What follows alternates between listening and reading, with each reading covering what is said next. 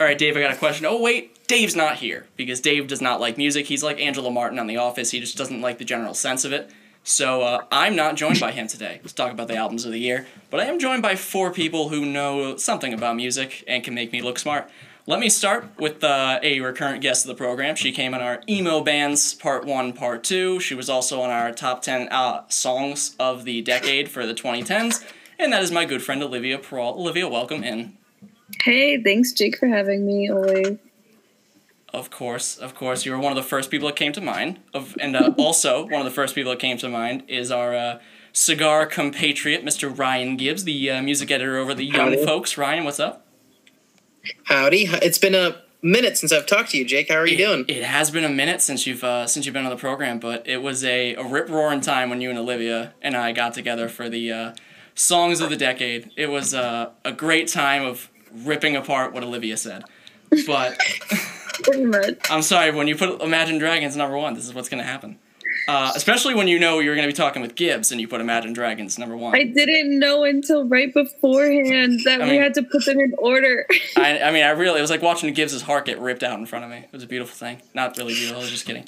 Thank Uh, you but for the also, reminder. also joining us, my favorite siblings that I'm not related to, Steve and Vanessa Scott. Yo, yo, yo. What is good? Thanks for having us once again. You know, Yeah, this- good to be I was looking forward to this for a long time, so this is this is exciting. Yes. Yeah. Yes. It's gonna be a good time. So we're doing an albums of the year roundtable. We each have our top tens. What we're gonna do is we're gonna go around the horn. I meant to do a randomizer beforehand, but uh, since I'm an idiot, I just forgot to do it until now. Uh, to determine it's not a draft order because we're not drafting anything, but in order to go around in because I don't want to see like I'm playing favorites with anybody. As much as I want to have Gibbs go first with everything, I can't seem like I'm playing favorites. All right, let me uh, just type all the names in here. Almost put Steve's name as Scott. That made no sense. That's Scott, fine. Scott Scott. I get it off. It's like Julia Gulia from The Wedding Singer. all right, and uh, as luck would have it, fortune favors the bold. And Steve, you will be reading your list first, then Olivia, then me, then Gibbs, then Vanessa. So it'll be a Scott wheel there. Um, Okay. Perfect. so what we're gonna do is we're gonna read off our ten through six kind of rapid fire. Uh, maybe talk about it for a few seconds, and then each of us will do that. Then we'll go five, five, five, five, four, four, four, four, so on and so forth, till we get till our number one. Um, we'll do honorable mentions towards the end, so save that for in between two and one.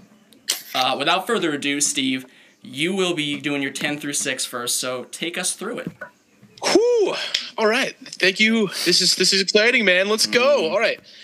All right. For number ten, uh, this took me a while to figure out because I had you know quite a few on the fringe right there that I listened to quite a bit, but the one I ended up choosing was Modus Vivendi by 070 Shake. Oh yeah, heard about this Let's- one. Yeah. dude oh my god absolute classic to me um i'm pretty sure it was produced by Kanye, um but i love that album dude. She, she's soulful uh, a lot of a lot of raw emotions. I love that raw heartbreak kind of stuff that you know that that sadness. I love it. Uh, but also like some beautiful chords some favorite songs. I like guilty conscious uh, under the moon and flight flight 319 three of my favorite uh, songs off that. All right number nine i have polo g the goat. Um, the first guy to ever tell me about Polo G was this dude at the gym. Uh, he's like, "Yo, you ever listen to that guy?" I'm like, "No, I listened to it, loved it." Um, we're not friends anymore because he's he might be in jail now. Uh, Vanessa knows the guy, but however, uh, th- that album, The Goat, fantastic. Uh, he's got so much potential. Um, I just I love it, and you know he's got a uh, post humus or whatever post. I don't know how to say that post death. Posthumous. There you go. Thanks. you. Uh, appearance from Juice WRLD on there.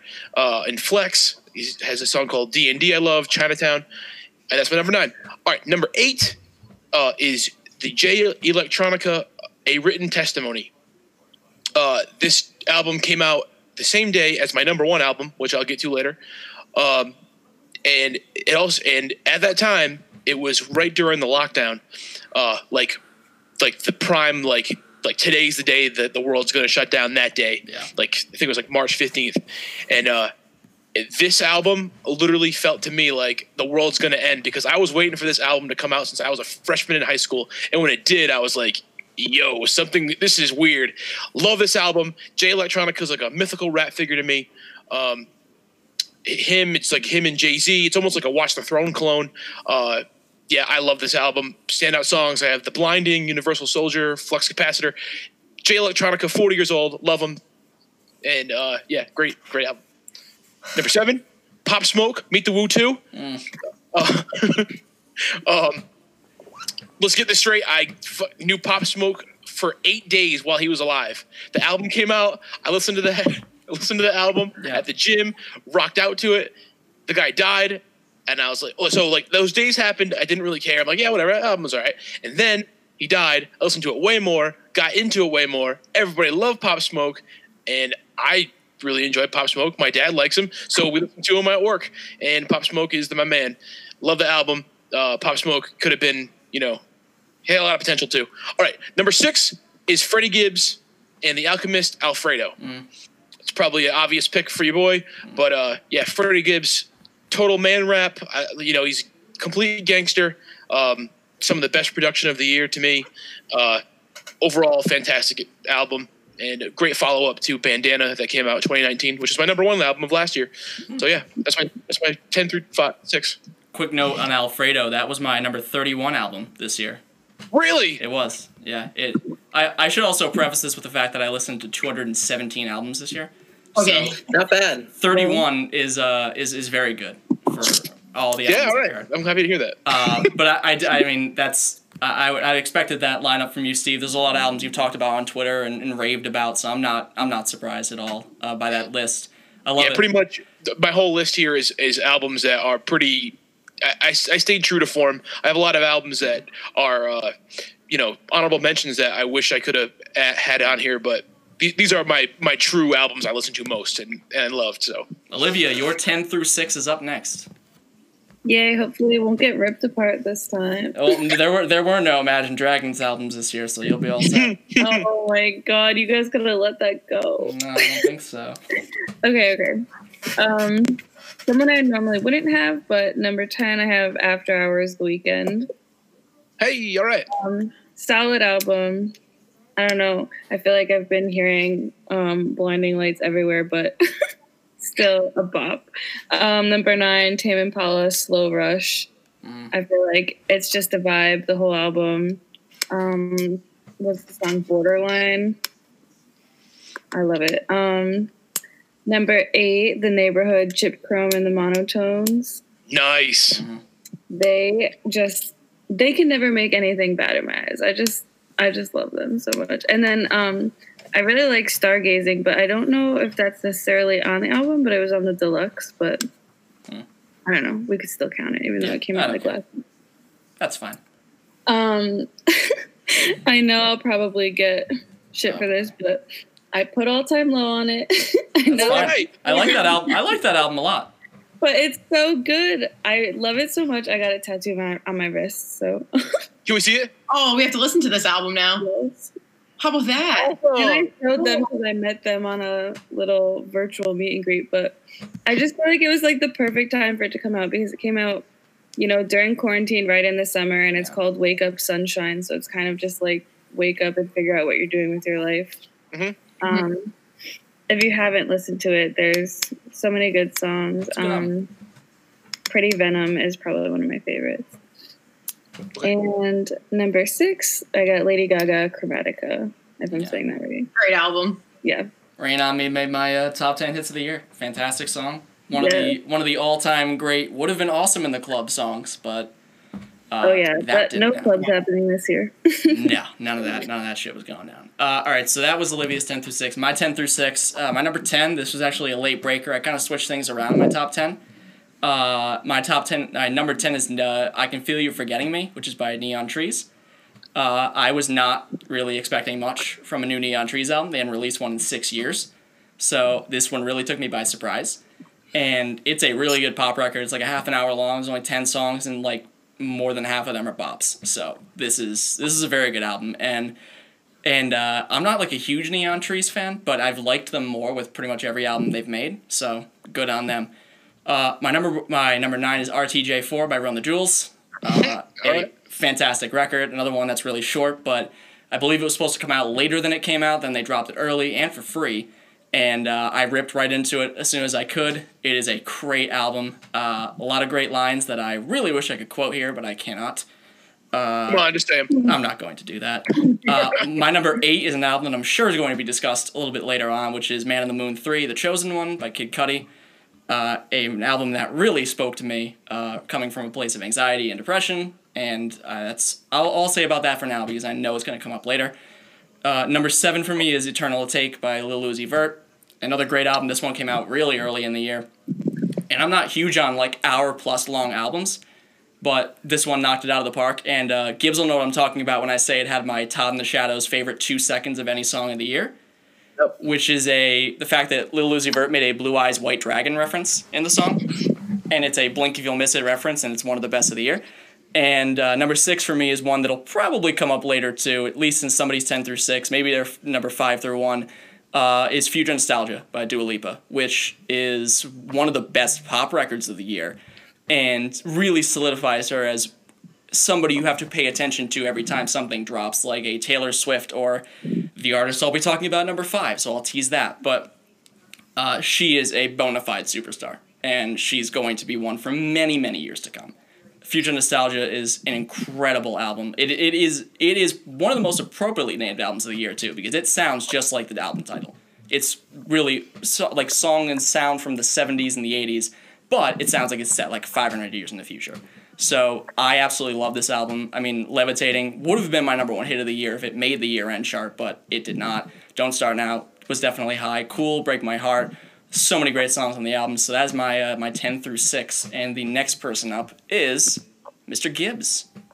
All right. So uh, my number 10 is Ohms by Deftones. Um, I've been a fan of the Deftones since middle school, which was way too long ago.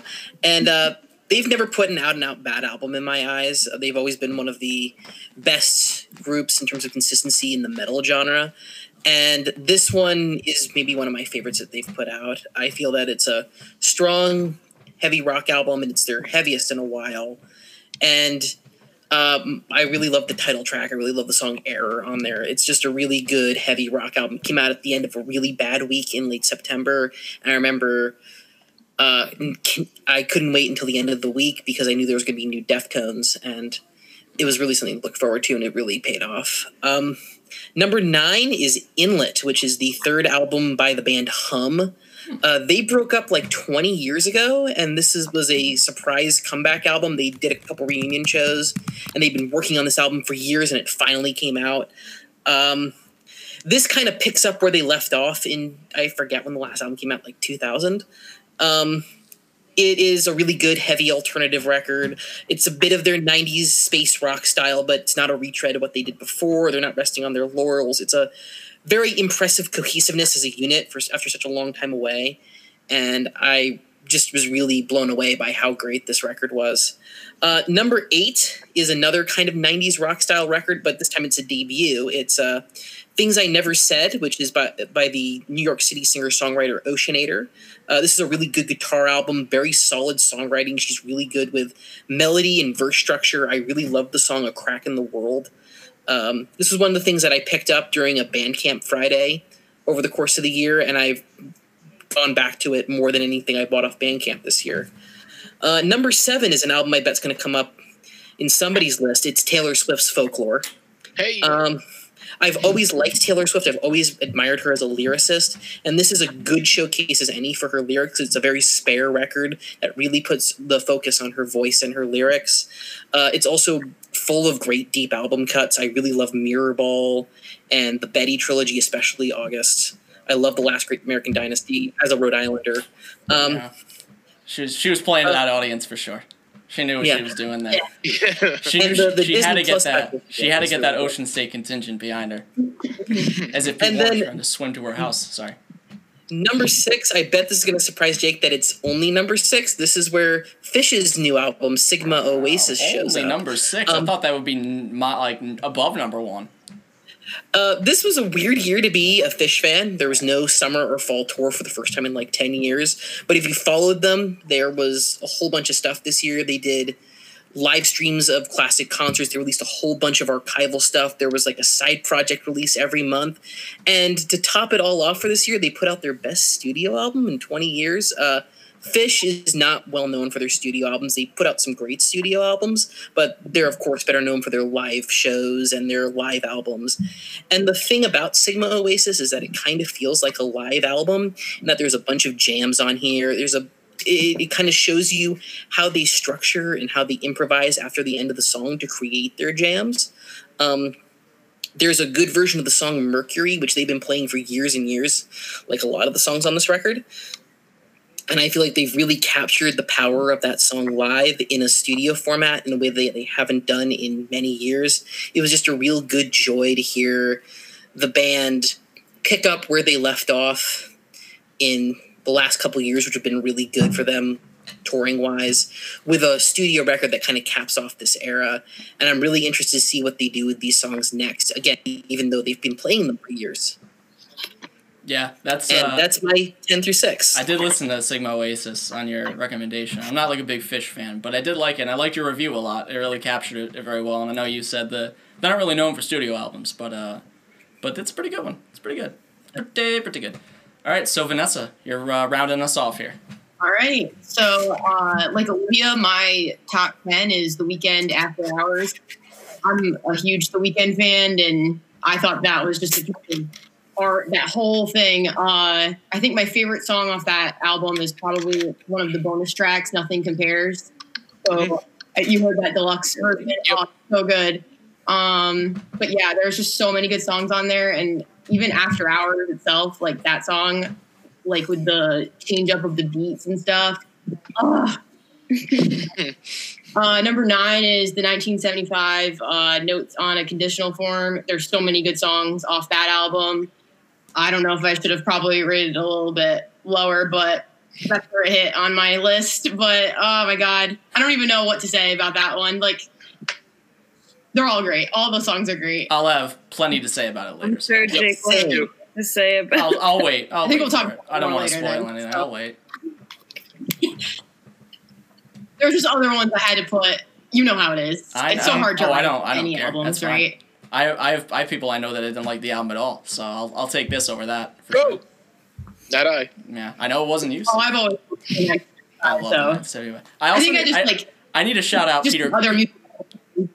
I need to shout out Peter Grills real quick uh, for saying that his favorite album of the year was the Hybrid Theory 20th Anniversary Edition, which Yeah, I Pete's like in the that. chat right now, Vanessa. I like that. That's good. That's good. Really? Uh, Where is that? that's YouTube inspired.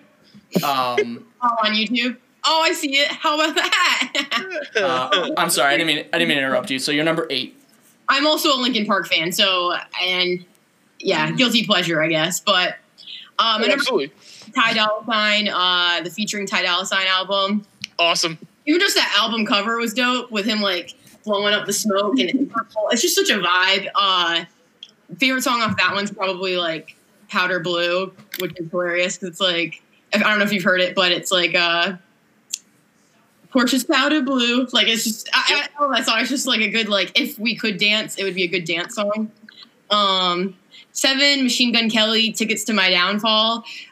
That album, I liked basically every song at like different points. It since it's come out, like I'll have like a different song that's my favorite of the week.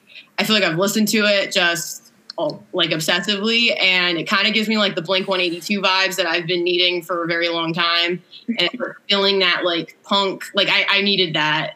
And uh, I think that goes with my number six too, which I guess is pop technically, but Miley Cyrus's Plastic Hearts Yeah. which was just an incredible album. And the only reason she beat out Machine Gun Kelly for me is because there's like the songs that she released are, I think, a little bit maybe higher quality than like like like Machine Gun Kelly. Uh, Machine Gun Kelly's is like quantity, and then hers is quality. Like Yeah. there's certain songs on that album that you're like, wow, that's just a great song. Like, uh, so if you haven't heard it, High is probably my favorite off that album. Um, even like Golden G Strings, like it's just good. Like it's just all good. Yeah. Great Uh, name. Yeah, that's my top. That's my top six. It is. Uh, it is. I think it's better than MGK. Also, I, I Yeah. like I liked them both, but I think Miley's is is definitely uh, at least a, a little bit above Uh, Okay, cool. Because I didn't know like if I picked that right, but I think No, no, I like I like Plastic Hearts. Um, a friend of mine who might be watching right now has it pretty much as high as you do on her list. She really loved it. I liked it a lot. Um,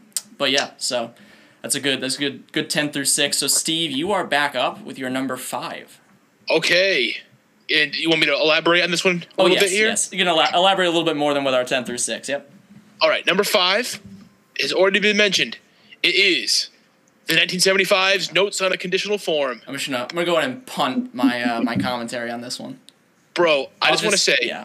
Good. I wish this album came out in a pandemic-less year. Oh my god. Every time- it, dude. Dude, every single time a 1975 album comes out, at least in my my little world, there's been a catastrophe going on. Like there's a pandemic this time. Last time it like the last album, which I think was their the best album ever, you know, that they put out. I had pneumonia. I was like in the hospital dying like when that album came out. And I was but you know what the thing is though? I listened to that album, felt great. It's like, you know what, man? It's all good. If I die, peace. The Matty, album's Matty so good. Healy cures every ail. Ma- Matty Healy cured cured me, dude. I, I love that album. Um, and the thing about that too, it was like it it was it was so many genres. He comes out, he's screaming and like people, and then next thing you know, it's like he's like singing like a folk song, and you have like an interlude, like uh, like music for cars. Then you got like. Uh, I don't know, it's got like the techno kind of shit. You got the, you got like a full Lady Gaga, like the the Roadkill song, like you know, like how he's I like love singing. that Yeah. one. There's Yeah. like there's country songs on the record. There's Yeah. pop. There's dance. There's introspective as usual. Exactly. Uh, Uh, I, I I like. There's no song. I know it's not on this album, but there's no song that makes me fall into a void more than "Love It If We Made It" by the 1975. Like, Yeah. I just Yeah. like I just start like my eyes just like sink into my head like I'm in The Exorcist. it's just wild shit. But yeah, this album like I've I've said this to Gibbs. I think I said it to you, Steve. But it absolutely rips my heart out to know that the 1975 Phoebe Bridgers and Beabadoobee were supposed to tour together this year, I know. and Wow. we don't get to see that. And Wow. th- all three of them put out great albums this year. Um, I'll I'll touch on Beabadoobee a little bit later in the honorable mentions, but this yeah it just it it's just horrible and this album got delayed twice if i'm not mistaken it was supposed to come out in february then it was supposed to come out in april and it finally came out in may and it just yeah i mean spoiler it blew me away this is an, an incredible It album feels like a record that we've been waiting for for longer than that, even though because they've been putting out singles for almost a year off of it. yeah Right. they have people came out got well oh my god that was so many months ago that was I love that song. I like I- people grew on me. I didn't like it at first. Then they released Frail State of Mind, and I was like, all right, well now now we're in it. I was like, all right, now Right. now this is the 1975. Because I remember that came out right before I ran my half marathon in October of last year. So they've been releasing singles for like before the album came out. What was it like? That's eight or nine months. So they they were building up the hype to it, and they released a lot of singles. And uh, there's one in particular that I'm sure I'll be talking about in depth later on. Um, but that's a great pick, Steve. That is. Thank uh, you. I endorse that one for sure. That's a. I Great I want to say though, real quick, I want to say my favorite song off that album is "Nothing Revealed, Everything Denied." It's a great song. That's my favorite song. It might be probably top three of my favorite songs of the year. Yeah, that's a great song. I mean, there's so many. I'm I'm such a stan though, so like I can't really. I mean, there's another artist coming up that I can't really objectively look at because I'm just such a stan of this person. But I'm sure Steve knows, and pretty much everybody here probably knows where I'm going. But Yep. uh, anyway, uh, next up is Olivia's number five. Um, so my number five is the used heartwork. Oh yeah, album. It's a good Um, had to put some emo on my list, you know. um, I just love how there's like so many good features on this album. Like we've got Mark Hoppus. I'm sure I'm saying that wrong. Hoppus. No, I think that's right. Parker. Um, Caleb Shomo from Beartooth, who I freaking love him. Um, so I just feel like I don't know. This went back to like old school to use, but emo just was thriving in 2020. So I guess that was the one good thing of the year. I mean, what Um, other what other genre was there to tap into? Yeah, Like, definitely. honestly. So I would check it out. The title track. Wow, I hate this song. Um, the lottery. Definitely some good hits on this. I remember one. I texted you when I was listening to this album, Olivia, and I was like, I like this album a lot, but there's one song on there where he like whispers the whole time, and I'm like, I hate this entire experience. It was like a minute long, and all he does is like whisper, but it's like a husky whisper, and I'm like, I just despise whatever this is. Yeah, but- I didn't get that, but you know, sometimes sometimes it's a hit or miss. Uh, but okay, for before we move on, Mark Hoppus is not the aliens one. That's Tom DeLonge, Is he a- right? Or is it? That's Tom DeLonge. Okay, yes, he's the. fine. Oh, I thought Tom DeLonge was the aliens one. That's what I thought. Because I always get him Yeah. and Mark Hoppus mixed up. Uh, naturally, you know. It what's might Mark be- Hoppus do then? might He's, be the he's whole- got something, right? He's, He's still in just- Blink One Eighty. Yeah, he's Yeah, still he's there. still Tom Blink. DeLonge left to go find Area 51 or something. Uh, I don't know what, he, what he's up to these days. But uh, I do like that pick. I had I reviewed it pretty positively. I'm not sure where it ranks on my list. I had a lot of albums that kind of mish mishmashed together. Uh, Yeah. in like the top echelon here, but it's a really good album. I like it. And among emo albums this year, it's good. And also shout out Jake Ruthier, uh, the new uh, Dance Gavin Dance album. I think it was Afterburner. Very good too. Uh, it's a good one. And Knuckle Puck almost made it, but Oh, you know it's dude. honorable mention. Shout so- out Knuckle Puck's Earthquake. That is a uh, not an earthquake. What was it? Was it earthquake? No, what's it called? No, I forget what it's called. What's it, no, can't it called Earthquake. It's on my list somewhere. It was. Oh come on, son of a bitch. Head on. Oh, it's uh 2020, like 2020 Oh. Vision. Uh, but a good album, very good album Yeah. nevertheless. Um, Yeah. all right, so it is my turn to go to number five. Um, so when I talked earlier about artists that for me, thank you, Jake. Yes, Earthquake is such a great song. Uh, Jake Ruthier, shout out. so this is an artist I was referring to earlier, like not not Taylor Swift or Dua Lipa levels of famous, but there are a few artists that when they drop music for me, like it's a moment, and all three of these artists are going to get mentioned on this podcast. And this is the first one, and that is Dedicated Side B by Carly Rae Jepsen, which her B sides are better than most artists' A sides. She is a phenomenal songwriter, and I've written this before. I will write this again, and I will say it as much as I can. It absolutely confounds me that she's not a bigger star than she is. Yeah. She is such a phenomenal songwriter. Like, it's not hyperbole when Todd in the Shadow said that Run Away With Me is one of the best pop songs he's ever heard. It is a Oh, I like fantastic that song. pop I actually song. like that one too. Uh, Emotion was, I think, my number three song of not number three album of the decade in the 2010s, behind only Blonde and My Beautiful Dark Twisted Fantasy. Um, It was my number one of the entire decade. yeah, it's No it- I mean, it's it's pretty flawless that album. It's one of the best pop records I've ever heard. Like it What? is, it is unbelievable. I'll listen then. Damn, I and didn't then realize. I have to listen to it. then she comes out with Dedicated in 2019, which was was that four years after Emotion, I believe. Mhm. Uh, and she was like, "Here's some other good music." And then she was like, "I'm gonna drop my side Bs. I know side Cs aren't a thing, but like I would love it if they were, because I would just love to hear more from her every single day. Like if she dropped Because a it- song every single day, I wouldn't be upset about it. Because if you remember, uh, Cut to the Feeling, which is a perfect pop song, didn't make either Emotion or Emotion Side B. Mm-hmm. Was- she yeah. gave it to some movie that Yeah. no one remembers. Some like Canadian ballerina movie called Leap. All I remember is that because that was in a, like the Spotify Genius annotation about it. Uh, but yeah, you know, this is it's what happens. But she, she, I think the stat was she wrote like 200 songs for Emotion, and obviously only what was it like. 14 made the initial cut and then she released 10 b-sides so that's like barely over and then there was a deluxe edition. yeah. So she had so many on the back burner, and just to think of like what doesn't make the cut for Carly Rae Jepsen is probably what would put a lot of the albums I have in the middle of the pack on my list over the top. She's such a good. I just can't emphasize enough how incredible she is at her craft and how unrecognized she is. She was saved from being a one-hit wonder by Owl City. Let's just remember that for a second. Owl City was what saved her from being a one-hit Yeah. wonder. Owl City. Remember Okay. Owl City? good. Shout, Shout, out, shout out my high school executive committee for shooting me down when I wanted Fireflies played at our dance. Bastards. It's a great song. It's a great song. Except it's not- Pop. It's still a It was probably like overplayed at that point though. Oh yeah. Like No, it was it was over like you know this is completely off track, but I think the most overplayed song of all time is "Use Somebody" by Kings of Leon.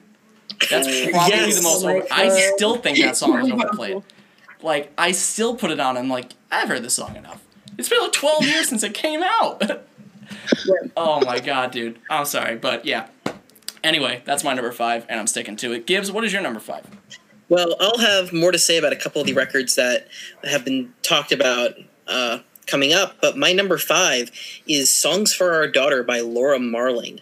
Uh, I have been following Laura Marling's career since she started in the folk pop band Noah and the Whale, who weren't very good, but she was like very clearly the star of that group. And she came out with a record like the year she left the band that was really amazing in terms of songwriting from somebody who was so young. And she's released like seven albums since then, and they're all consistently really great in terms of the songwriting, in terms of how she does turns of phrase, in terms of how she does verses. Um, and um, I really like this record. Uh, Laura Marling is almost never not in my top 10, and I think this is one of her strongest albums to date as a songwriter and as a performer and as a guitarist. Um, the songs Held Down and Only the Strong both made my top 100 songs list. I made a whole top 100. Um, and yeah, this is just a really strong record by an artist that just constantly makes really strong records. There's not a whole lot I can say about it, other than it's just another great album from an artist that always makes great albums. I would like to reiterate that I listened to well over 200 albums this year, and Gibbs half of his list I have never even heard of. Like I have a lot of jazz on it. Yeah, goes to show you this guy. Um, but that's I mean I, w- I I'm I'm going to trust you and say it's a good pick, knowing nothing about the artist or the album. Uh, just knowing you, I'm going to say it's a good. Oh my goodness, go listen to some Laura Marling. She's like I said, she's put out like seven albums that are just all really. You say this really is great. jazz? She's a folk musician. Okay, I was gonna say because if it's jazz, I've seen La La Land. Thank you very much. I know all the jazz. in it. That's The, all you uh, need to know about jazz. Oscar winning for five seconds La La Land. I've seen Yeah. that movie. em- Emily and I loved that movie, right, Emily? Yeah, she's not saying yes because she hated Mark, that come on. She hated La La But Land. yeah, that that is my number five is Laura Marling. The La La Land soundtrack, number five for Gibbs. Uh, all right, Vanessa, you are back up. All right. Uh, so for my number five, I picked Jhené Aiko's Chilombo, uh, R&B. My favorite songs off that one would be uh, Triggered and None of Your Concern, 10,000 Hours. I think those were like probably my favorites off of it. Um, she also had like some good features on there. Nas is on it. Um, Future, Miguel, all artists I really enjoy. And uh, Big Sean's on there at one point, and he has his little his verse, of course, because they have like their ongoing relationship, which is kind of cool how they like mix it in with their music.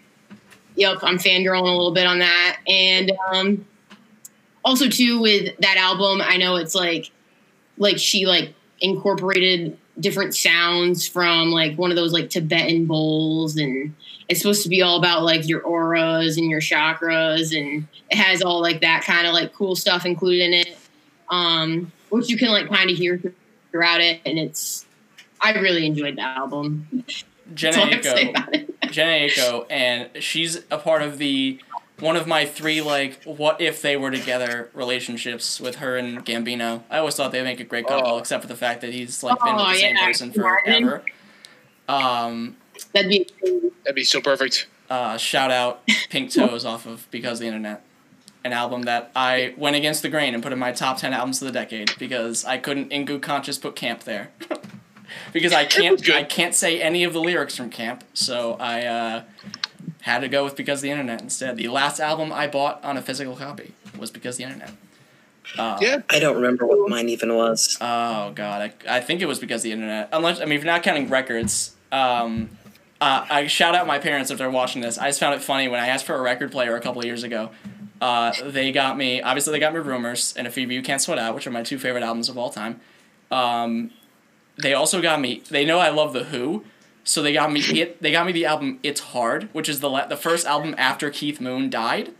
So I was like, I was like, this is great. I was like, why couldn't it be like Everyone's favorite Who album. Like, couldn't it be like Who's Next or Tommy or Quadrif like any like any of the anyway? But that's completely off the beaten path for for no reason. I All right. think my first final, now that I think about it, is Hybrid Theory. Mm, wow. Oh, I'm just gonna sc- I'm gonna say screw it and just rename it to the I Linkin can Park pull it up right now. the Linkin Park Pod. I'm just gonna rename it the Linkin Park Pod. I think it's unopened though. So, but Uh, it is- Jay Ruth here because the internet is also better overall than camp. Some people may say that. Some people may say that. I, I don't I don't agree with that theory. Uh, and I can tell you who also doesn't agree with that theory, and that is Pitchfork, who famously savaged camp many years ago. yeah. Uh, I think it was like a 1.4.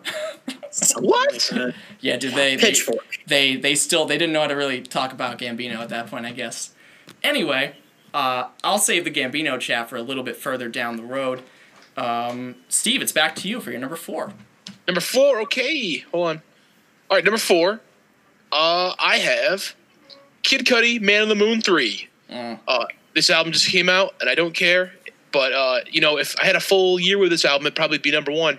Um, you know, people think that Kid Cudi, you know, that don't listen to, haven't listened to Kid Cudi in a while, they thought he fell off. He's been here the whole time. Uh, I love the artwork on on the album. First of all, uh, the first time I heard "She Knows This," I put it up so loud I thought my speaker was gonna break, and that was just like the first listen. I'm like, oh, like that first few seconds, I'm like, mm, she knows this. Fucking cranked it up. It was unbelievable. Oh, my face was melting off. I love that song so much. Um, some some bangers on this album.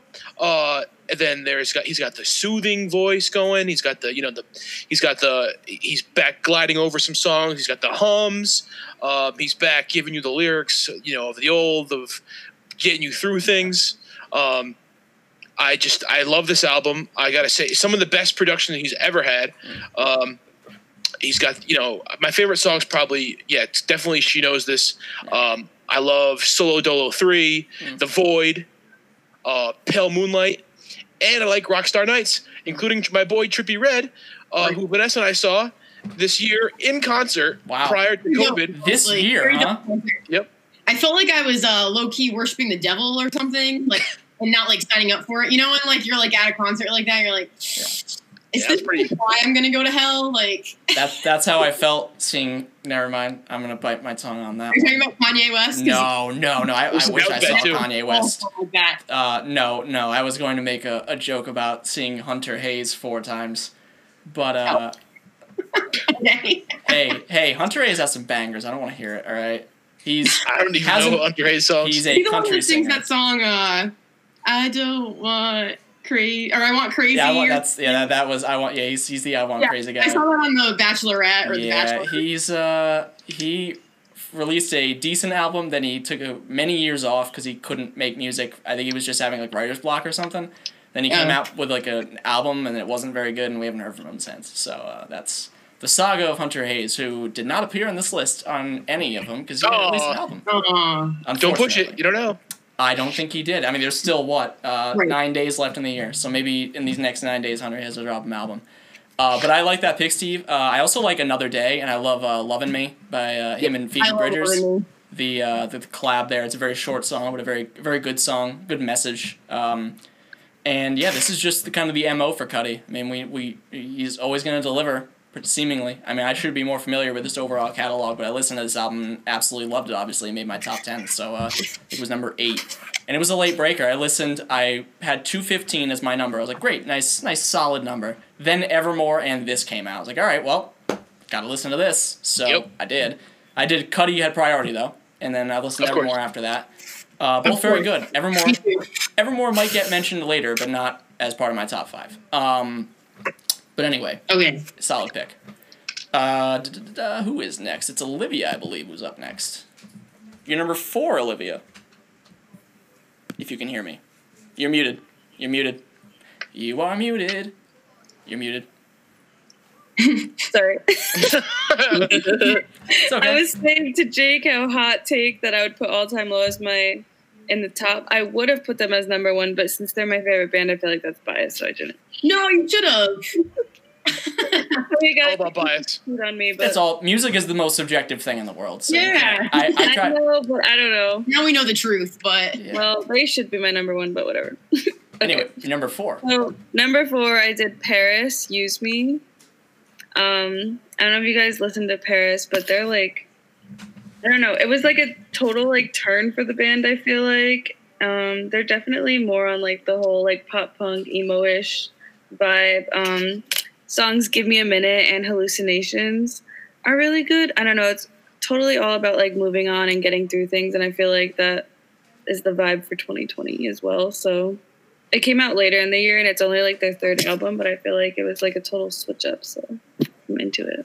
Can't say I've ever heard of, of the band, but uh, again, it, I I trust uh, I trust your judgment It's on like that one. Paris, but with like a V. Oh wait, no, I have heard of this. I've, I've heard of that that artist. Really? Yes, because it's got like, the Oh, that's how you pronounce it. the V. Yeah. I thought it was Purist this whole Oh. time.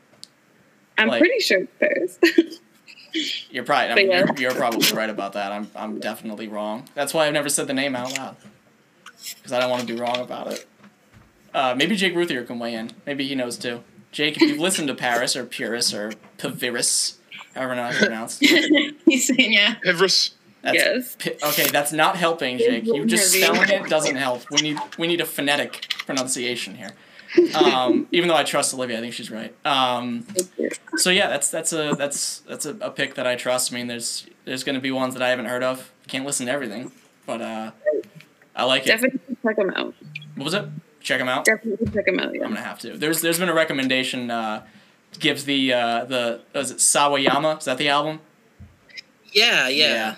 That I've been my friend's been uh, getting on me to listen to that, and I just haven't had a chance yet. And I've heard it's very good. But we'll see. Anyway, my number four. I'll just okay. Jake says it's Paris, so uh, Olivia and Jake both weigh in. It's decisive. It's Paris. ever you, Steve, or not? Yeah, it's me. What? What happened? Oh, coolest dude ever. Yeah, it's Steve. Um, I'm just gonna name a band Rome, but I'm gonna replace the O with a V and just leave it at that. Um, anyway, my number four uh, is "Imploding the Mirage" by the Killers. Ooh. This uh, was a surprising album for me because I liked the singles. I liked "Caution." Uh, that was a good song. They didn't really release a lot of singles off this album, um, but "Caution" was a very good one. I think, I, if I'm not mistaken, I think "Dying Breed" was a was a single, or "My God," one of them. But it it it's it's pretty old school Killers. I mean, it's like anthem arena rock. That's what made Yeah. them great and what made them famous. Like that's why you see a lot of these like hot takes going around the internet where people are like when you were young is a better song than mr brightside which is like absurd but it's a great song still uh, that's fine if you want it to be a great song because it, it is such a soaring enormous song but it's like one of those songs that when i heard them play it live a couple of years ago like it's it melts your face off it's incredible but this album kind of gets back to those roots and it's not terribly long but it has enough of that old killer sound to really drag you in and I'm kind of a sucker for the Killers. I love them, but it's ironic because I really didn't like. I think it was Battleborn, and then, oh my God, help me out. What was the most recent one? The one with the clamshell. What was that one? The cone shell. What was that called? Uh, Kind of making my own point here. Um, I know you're talking but I can't even. I know the album. Yeah. I know what you're talking about, but yeah, it's oh my God, dude, it's gonna absolutely bug me. But uh, it's called Wonderful, Wonderful. Thank you, wonderful, wonderful. Uh, and Oh, I it hated wa- that album. And it was average, average. um, but yeah, so it's it's fine. I mean, it exists as a uh, as an album. It's okay. But that and Battleborn, not great.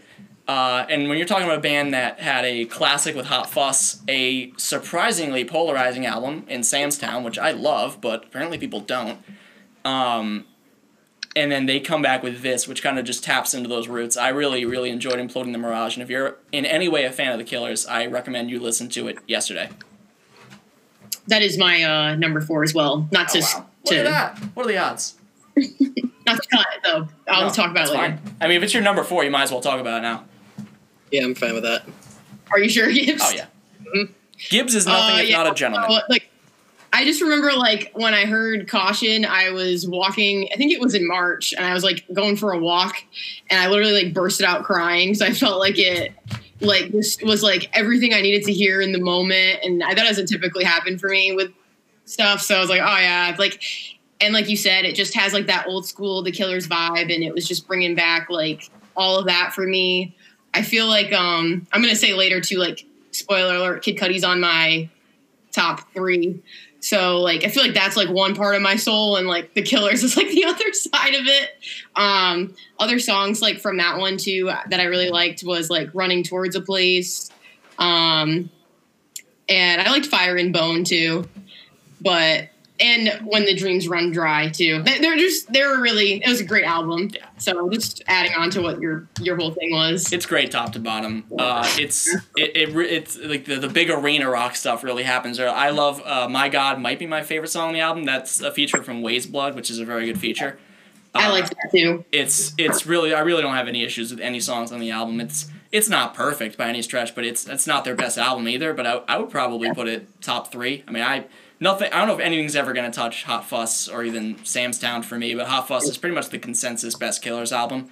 Uh, Yep. It's not gonna Yeah. get touched by this, but this is still a, a great album in my opinion. So uh, I think I do like I think I do like when uh, we were young better than Mr. Brightside. Maybe it's because Mr. Brightside's so overplayed now or whatever, and it's become like a bar anthem. So I don't know. Maybe if I was younger, I wouldn't have said that if it wasn't so overplayed now. And it's like turned into something else. I'm But, coming out of my um, cage, and I've been doing just fine. Yeah. I do love when you were young though. That was one of those songs I used to jam out to on Guitar Hero Three. Shout out to Guitar Hero I Three. was gonna say. That was a that was a big one because then the solo would come and you'd like just start Yeah. throttling the strum bar and it's oh it's good it's such that was good like shit. a like shower song for me, you know, like to just like any song that you play in the shower, it's like you gotta rock out to too. Yeah. So somehow Steve is now in the chat talking about Quinn Cook. I'm not sure where Yeah, that, sorry. that came from. Uh, but shout out Quinn Cook. I know you're not listening because you're probably playing a basketball game right now. But uh, shout out Quinn Cook. Getting a ring. Uh, so Gibbs, we leapfrogged you there. What's your number four? All right, my number four. This is where uh, the 1975's Notes on a Conditional Form shows up on my list. Um, so my favorite thing about the 1975 is how they love to dig up like obscure alternative rock subgenres and make them their own, particularly stuff that um, was before grunge and Britpop kind of took over the genre. Yeah. Um, they do this on their previous records with stuff like Sophisti-pop and late new wave, and this time they kind of go with stuff like shoegazing on "Then Because She Goes" and Jangle Pop on "Me and You Together" song, and uh, the crowning jewel of this record to me is "If You're Too Shy, Let Me Know," which is just a perfect song. yeah. Um, I love the way that they like have this really 80s sound about very modern technology and issues. And that's one of the things that they do really well. I really like um, Matty Healy's personality on this record because he just subsumes this record. It is really his show. And It's he always, always. his show. and- it's always and, his well, show. the thing is, is that he ends the record with "Guys," which is a tribute to the other members of the 1975. He wants to make this really clear that the 1975 is not just Matty Healy; that it's the other members of the band have artistic input too. And I kind of love that little touch at the end of the record. Um, Mhm. I don't like this album as much as I did their previous two records, which I think are more or less perfect. But uh, this is well worth the long wait for this record. I thought that it was a really good showcase of how many genres and how many styles the band can do. And it was a really good record for 2020. I just sure wish that, you know, concerts Oh, were a thing that could happen this year. Because, like you said, they were going to tour with Phoebe Bridgers and Beabadoobee, and uh, I would they were going to play Boston Calling, and none of that Oh. happened. Maybe next year. Ugh. If I yeah, if I heard this song live, I would have transcended into a different plane of existence. Um, but I, I agree with pretty much everything you said there, there Gibbs. Um, I will have more to say about this album later. But I if I was ranking their albums, if I like forgot to do it later, I would. s- I'm I'm so torn between this and Inquiry. I still think Inquiry is a better album overall. Uh, I would put this ahead of uh, I Like It When You Sleep, just barely. And then their debut album is, is by default the fourth one, but it's still a good album. Uh, it is ironic that maybe their most well known mainstream song is Still Chocolate, which is off of that album. Uh, and I say mainstream lightly because they are not really well known over here. Like, especially on the charts, they just they Oh, aren't, really? they aren't really that well known now. Not really. Unfortunately. Oh, I thought. No, I wish. Trust me, I wish they were well known here. Um, I'd be their number one fan. Well, I already kind of am, but still. Um, but yeah, because it's pretty much between if you're too shy and it's not living if it's not with you for their best song for me. Mhm. I I love it's not living if it's not with. That song is I- un. my most played song like two years. Like it, yeah, it's been like my been like my most my most my most played played song. It was I think it was my second place year, other than. Uh, if you're too shy, let me know. My top four songs this year were all 1975, which is not a surprise. Um, but again, I'll have more to say about them in a bit. Steve, it is back to you for your number three. Well, my number three had all of my top, my entire top ten most played songs was off this album, but it's my number three album. How about that? And it is Juice WRLD. Yeah. Legends Never Die. Knew that was I knew that was coming at some point. Yep. I'm surprised it's not number one, frankly. No, I know. I it, you know I think it's fantastic, but I just can't give it to him. I, I, I there's two others that are that just took the cake for me, um, but it's actually it's unbelievable to me how many unreleased bangers he had, and he continues to have. I, I think that this is like one of many. Like he'll put out. I mean, his his state will put out more. Um, the fantastic, you know, follow up to his you know Death Race for Love, which I thought was a fantastic album last year. Um, but yeah, this is the rare, you know, post death album that was done right. Um, some songs uh, usually are you know tacked on or, or fabricated, but he, not this album. He's the man. Uh, highlights on this album I love We're Wishing Well, uh, Can't Die. I like Hate the Other Side, Come and Go. Um, yeah, I put this album on all the time, listen to it all the time. Um, I love this album so much. Yeah, uh, when I ranked my top ten hits of the year, "Wishing Well" came in at number eight. It's a great song. Uh, Juice WRLD" is like we touched on earlier. It's just sad how many rappers there are who you know, even though Mac Miller was a little bit older than Juice WRLD and Pop Smoke, like how many of them have been lost in the past year and how much more they have left to give. And Juice WRLD, um, Right. and I mean he. This album is great. Um, I really liked it a lot. I wasn't familiar too much with his other stuff. Like I knew Lucid Dreams, obviously, but uh, then I listened to this. Also, first of all, great artwork on the album, fantastic. Uh, Oh, yeah. Agreed. And Wishing Well, I think, is the standout song, but there are a lot of great ones too. Uh, it's it's it's very very good. Very I- mm, yeah. I think that Juice WRLD. When I when I think of Juice WRLD, I think of all the rappers that have died in the last you know four or five years. There's you know many great ones, many or some some people don't think some are, are that good. I think Juice WRLD out of all of them had the most potential. Uh, I think he could have been. I, th- I think he truly could have been like like top of the pop rap. You know, like a Travis Scott type, like where everyone really, you know, everyone defaults to loving him, and he, all the dudes love him. You know what I mean? Like I thought Juice WRLD was on that trajectory. I, I still believe it, and I think he could have been one of the best ever. That's that's a, a take I will I will keep for a while. What's our uh, what's our temperature on Travis Scott? What do we think of Travis Scott? I love Travis Scott. I don't even care. I love him. Astroworld. We're in that show. Like, There you We go. saw him on tour last year. It was pretty sweet. All right. Yeah, I'm, I'm fine. I'm fine with Travis Scott. Um, I don't I don't really have many strong feelings either way. Like I don't I don't feel the same way about him as I do Drake. Let's put it that way. Oh, I know. There's a, there's a big difference between the two, in my opinion. I, like Travis Scott, I know he went. Main, I know he's like like so mainstream, but at the same time, like his music fucking is dope. I don't even care. I love it. Like that concert gave me major anxiety, but probably just because of the venue being so big and I don't know. It's like it was weird seeing him in concert. I'd say like in comparison to other people I've seen, like he didn't really like connect with the audience in the same way. Like it was kind of like uh I don't know, like not very genuine. I guess you know. Yeah, yeah. Makes sense. Um, and like there was like a lot of gimmicks. Like there was like a roller coaster in the sky. yeah, And, wasn't it a whole carnival themed? Like, Yep. yeah, it was Yeah. a carnival theme, Right. and like people like paid a lot of money, and they could like go and do like things like jumping off the stage. I'm just not into that whole thing. So yeah, that part I'm not into, but I do like his music and I like his beats and like I record like I uh, made a dance when I was in my senior year of college to one of his songs for like a hip hop piece. It's like so I I am a big fan. I like it, but obviously I'm a big fan. but Yeah, I remember a lot of the dance cra- like there was a dance craze every year that I was in college. Like there was, I think I think Gangnam Style was my freshman year. Baauer uh, Harlem Shake was my sophomore year. Uh, I think Black Beatles was my senior year actually.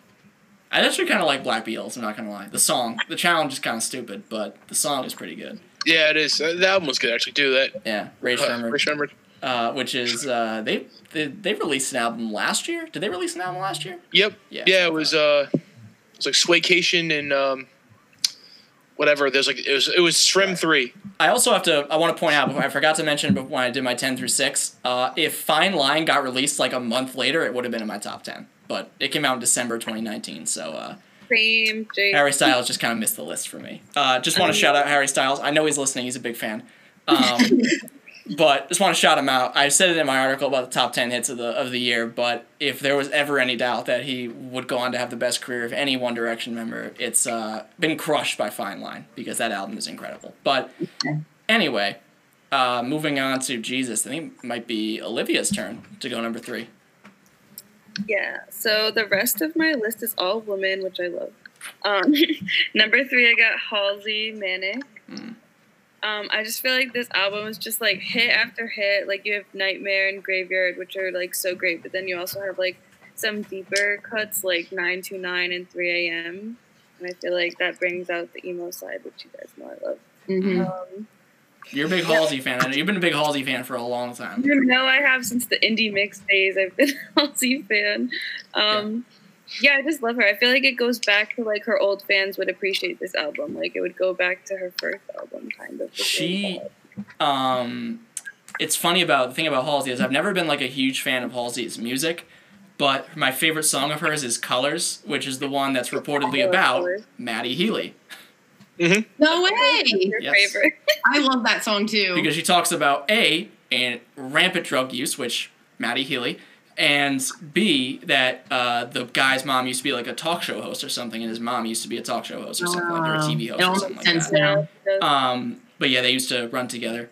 Um, but you yeah, can't deny she has good um, songwriting skills, though. she does. Right. She's good. She has a great voice too. Uh, I really love that album. Uh, that's there's like this one song, or is it even a song, or is it just like a clip from like that Megan Fox movie, Killing Boys? Um, You got me on this one. Yeah, Oh yeah, it's Jennifer's body. Yeah, Jennifer's Jennifer's body. Body. Right. Yeah. Oh hell yeah, let's go! And That- then like yeah. um, that song Ashley, which isn't that her name? Like her Yeah, name. her name's actually Ashley. Oh my god! It- like I love that song. So I really like that album too. I didn't include it on my top ten, but it's a good album. Yeah, me too. Uh, this is one of those albums that, and again, like this is just the case with me, like with the artist. I like I, I'm, I'm not a big Halsey fan, so I didn't really love the album. Like it's just something I had to give a chance to because everybody was uh, raving about it, except for everybody's favorite music review site. Um, and I'm I know. It got a bad rep. it did get a bad rep. Uh, Yeah. They every now Gibbs Gibbs knows my uh, my volatile relationship with Pitchfork. Um, Yeah. Sometimes I'm like they really nailed this, and then sometimes I'm like, what in the hell are they talking about? Sometimes they just like shit all over something. Like I saw their Man on the Moon three review and almost had a heart attack lying in bed. Like, look Uh, on the bright side. They used to be a lot more snarkier and a lot less good of writers in like the early 2000s, and now they they're actually kind of legit. But like, yeah, I think totally if you want to have your Pitchfork re- album reviewed well, just rename yourself Fiona Apple or just name the album Fiona Apple, and you're pretty much Well, Ra- guaranteed. Radiohead was the joke like 10 Yeah. years ago that they. Right. Just call it Radiohead, and you'll get like a nine at least from them. But anyway, Yeah. um, also like say something back to them about the bad review, and then it like blew up into yeah, it did because she apparently didn't realize that their headquarters is at the World Trade Center. Uh, Yeah. And the joke did not land, obviously, because she Oh, Great. she uh, it didn't really work Yeah. out for her there. Uh, Damn. Yeah, no, it didn't. But like, uh, how would you know that? Like, if you don't Right. Nah, New York, like, but she wouldn't she said something like uh like like blow up the basement that this person's in or something like that. But Yeah. like Oh, not no. re- not No. not realizing what you're talking about, like that's Wow. that's a bad oh, move. no, no, no. That's bad. Uh, but she apologized for it. She was like, I don't think anybody. Ex- like, I didn't know that. Like, I didn't obviously didn't mean that. Like, come on. like, she obviously didn't want like that to happen. Like, it's just a misunderstanding. Right. Um, but yeah, so there's that. Oh, but Jake, you're guessing that the new Eminem's in your top two is the funniest shit Oh, I've ever seen.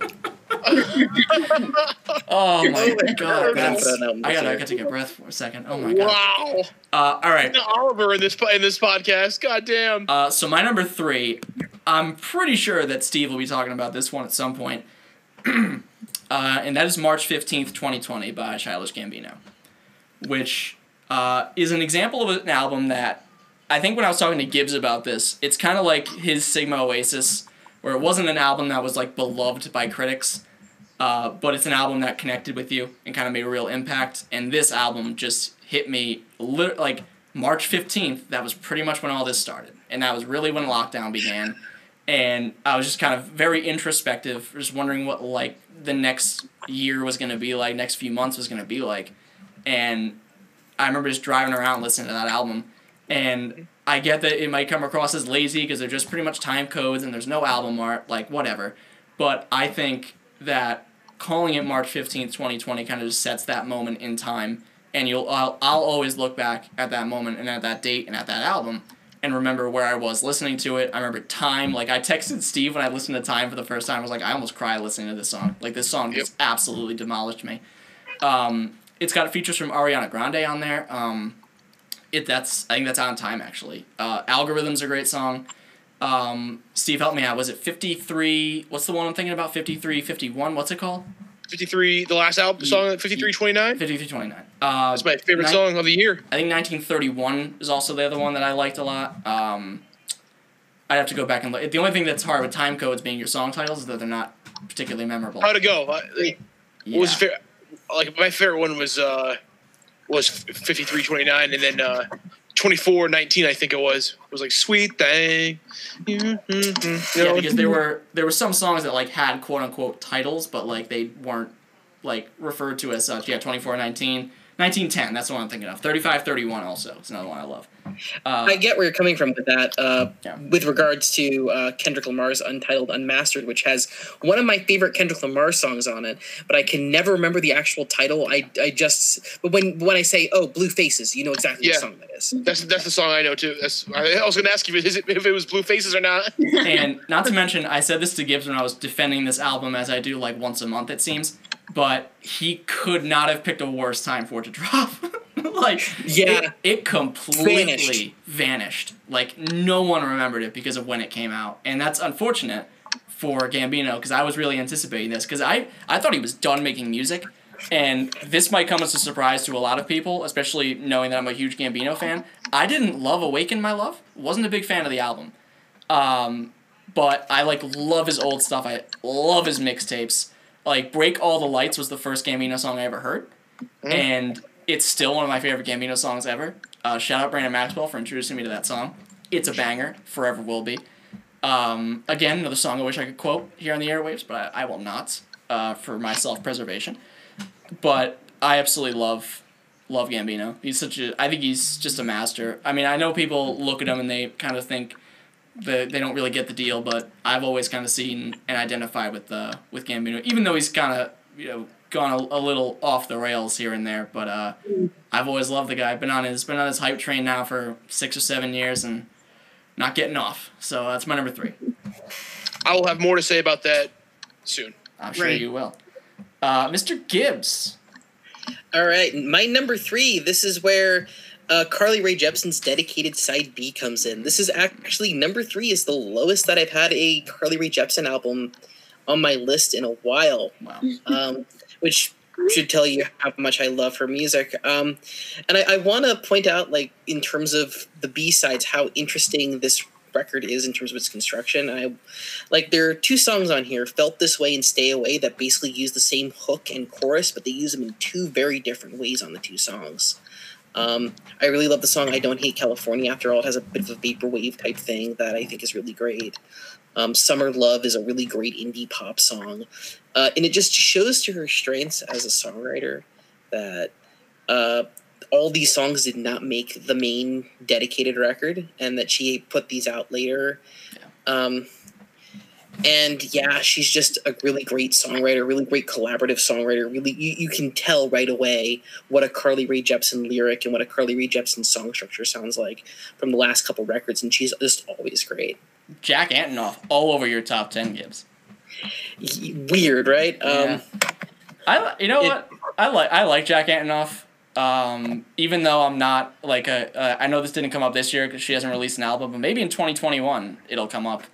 Uh, I've never been a big fan of Lorde, and I know he works with her a lot. Um, I've just never been a huge fan. I know that shocks a lot of people because I've never heard a bad thing said about Lorde, and her music's not bad. It's just not really for me.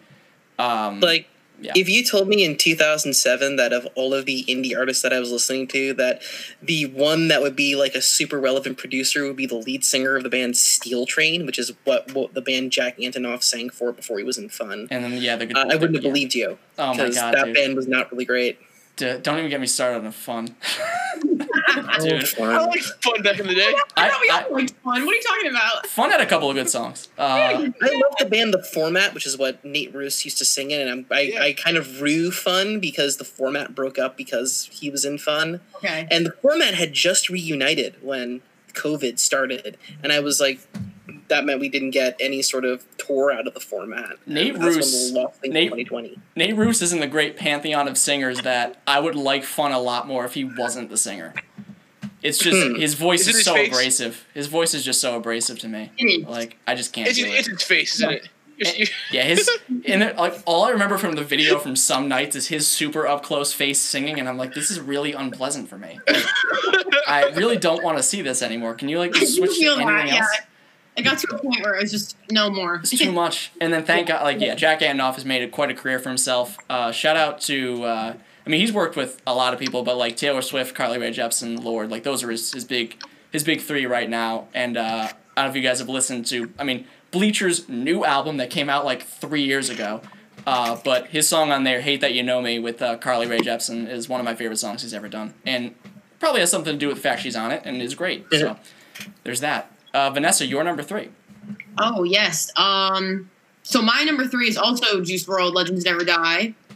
Um, I think I had to give it top three because it definitely is like my one of my most played albums throughout the entire year. Especially like in the summer, it was just like a bunch of bops to like Yeah. drive around the car to and sit at the pool with. Um, yeah, my favorite song is probably Man of the Year, just because of that line in the beginning, sipping codeine like it's beer was just it was just too on point, man, for me. I was like, this is awesome. Let's go. That's that's that lyric spoke to you.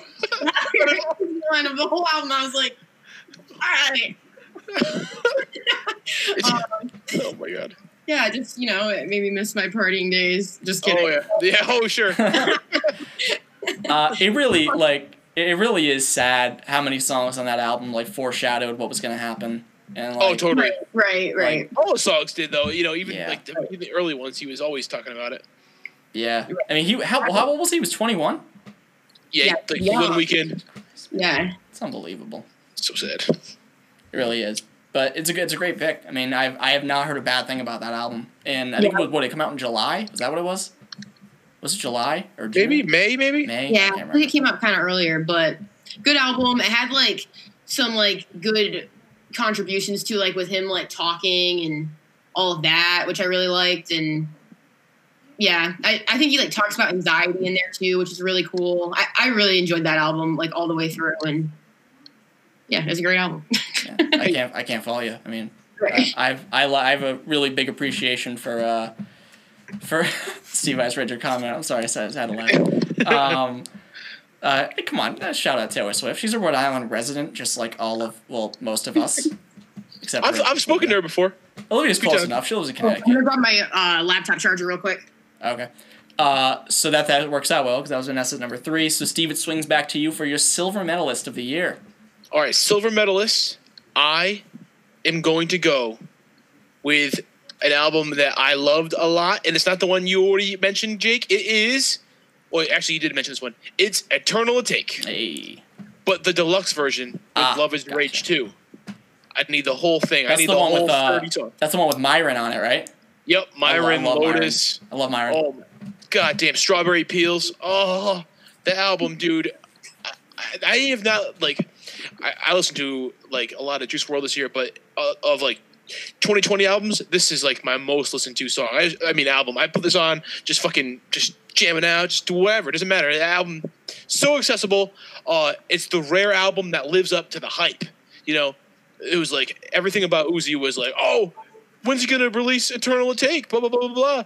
And it, I thought never. I, I was like, I didn't even. I kind of even put that one past that in my brain. But when that album came out and it lived up to the hype, oh my god, some some face melting bangers. You got Strawberry Peels. You got No Auto with Lil Durk. Um, my favorite song, however, is his singing ballad with Syd, Urgency. I love that song. I, that's my favorite like song. that song too. Oh my god. Um and you know what too some of he's got some samples on there. He even he samples the Space Cadet 3D from the Microsoft freaking uh, the the pinball game. Remember that Microsoft game? Yes, that's right. Yeah, yeah, that was famous that he that he uh, that he sampled that. That's right. Yep, Um, that that was um that was on You Better Move. That that song. Yep, that's right. That was my, that's my favorite song on the album. You better move. That that had Yep. the Blue Eyes White Dragon reference. Yep, Blue Eyes White Dragon. Oh my god, dude! And when I heard when I heard that, I, I remember I just I had pulled I had run to get a sandwich. I just pulled home and I was listening to that song, and I heard him say it, and I did like a literal like double take like you'd see in a movie. I was like, like what? And I like I had to rewind the song. I listened to it again. I'm like, did, I know he's a big anime guy, but I was like, did this guy really just drop a Blue Eyes White Dragon reference? Like, are you serious? and in that song too. So he goes from that, then he goes, he goes Blue Eyes White Dragon, something, uh, something about being uh, using uh, Fruit of the Loom. Uh, I, I'm more of an iPod. You're more of a Zune. like like some of these.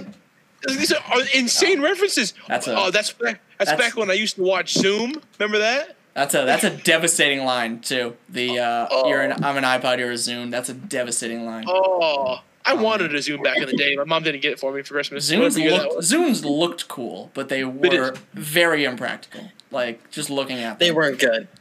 No, they were not. and there's a reason why Star Lord has one in Guardians of the Galaxy because it's like a joke.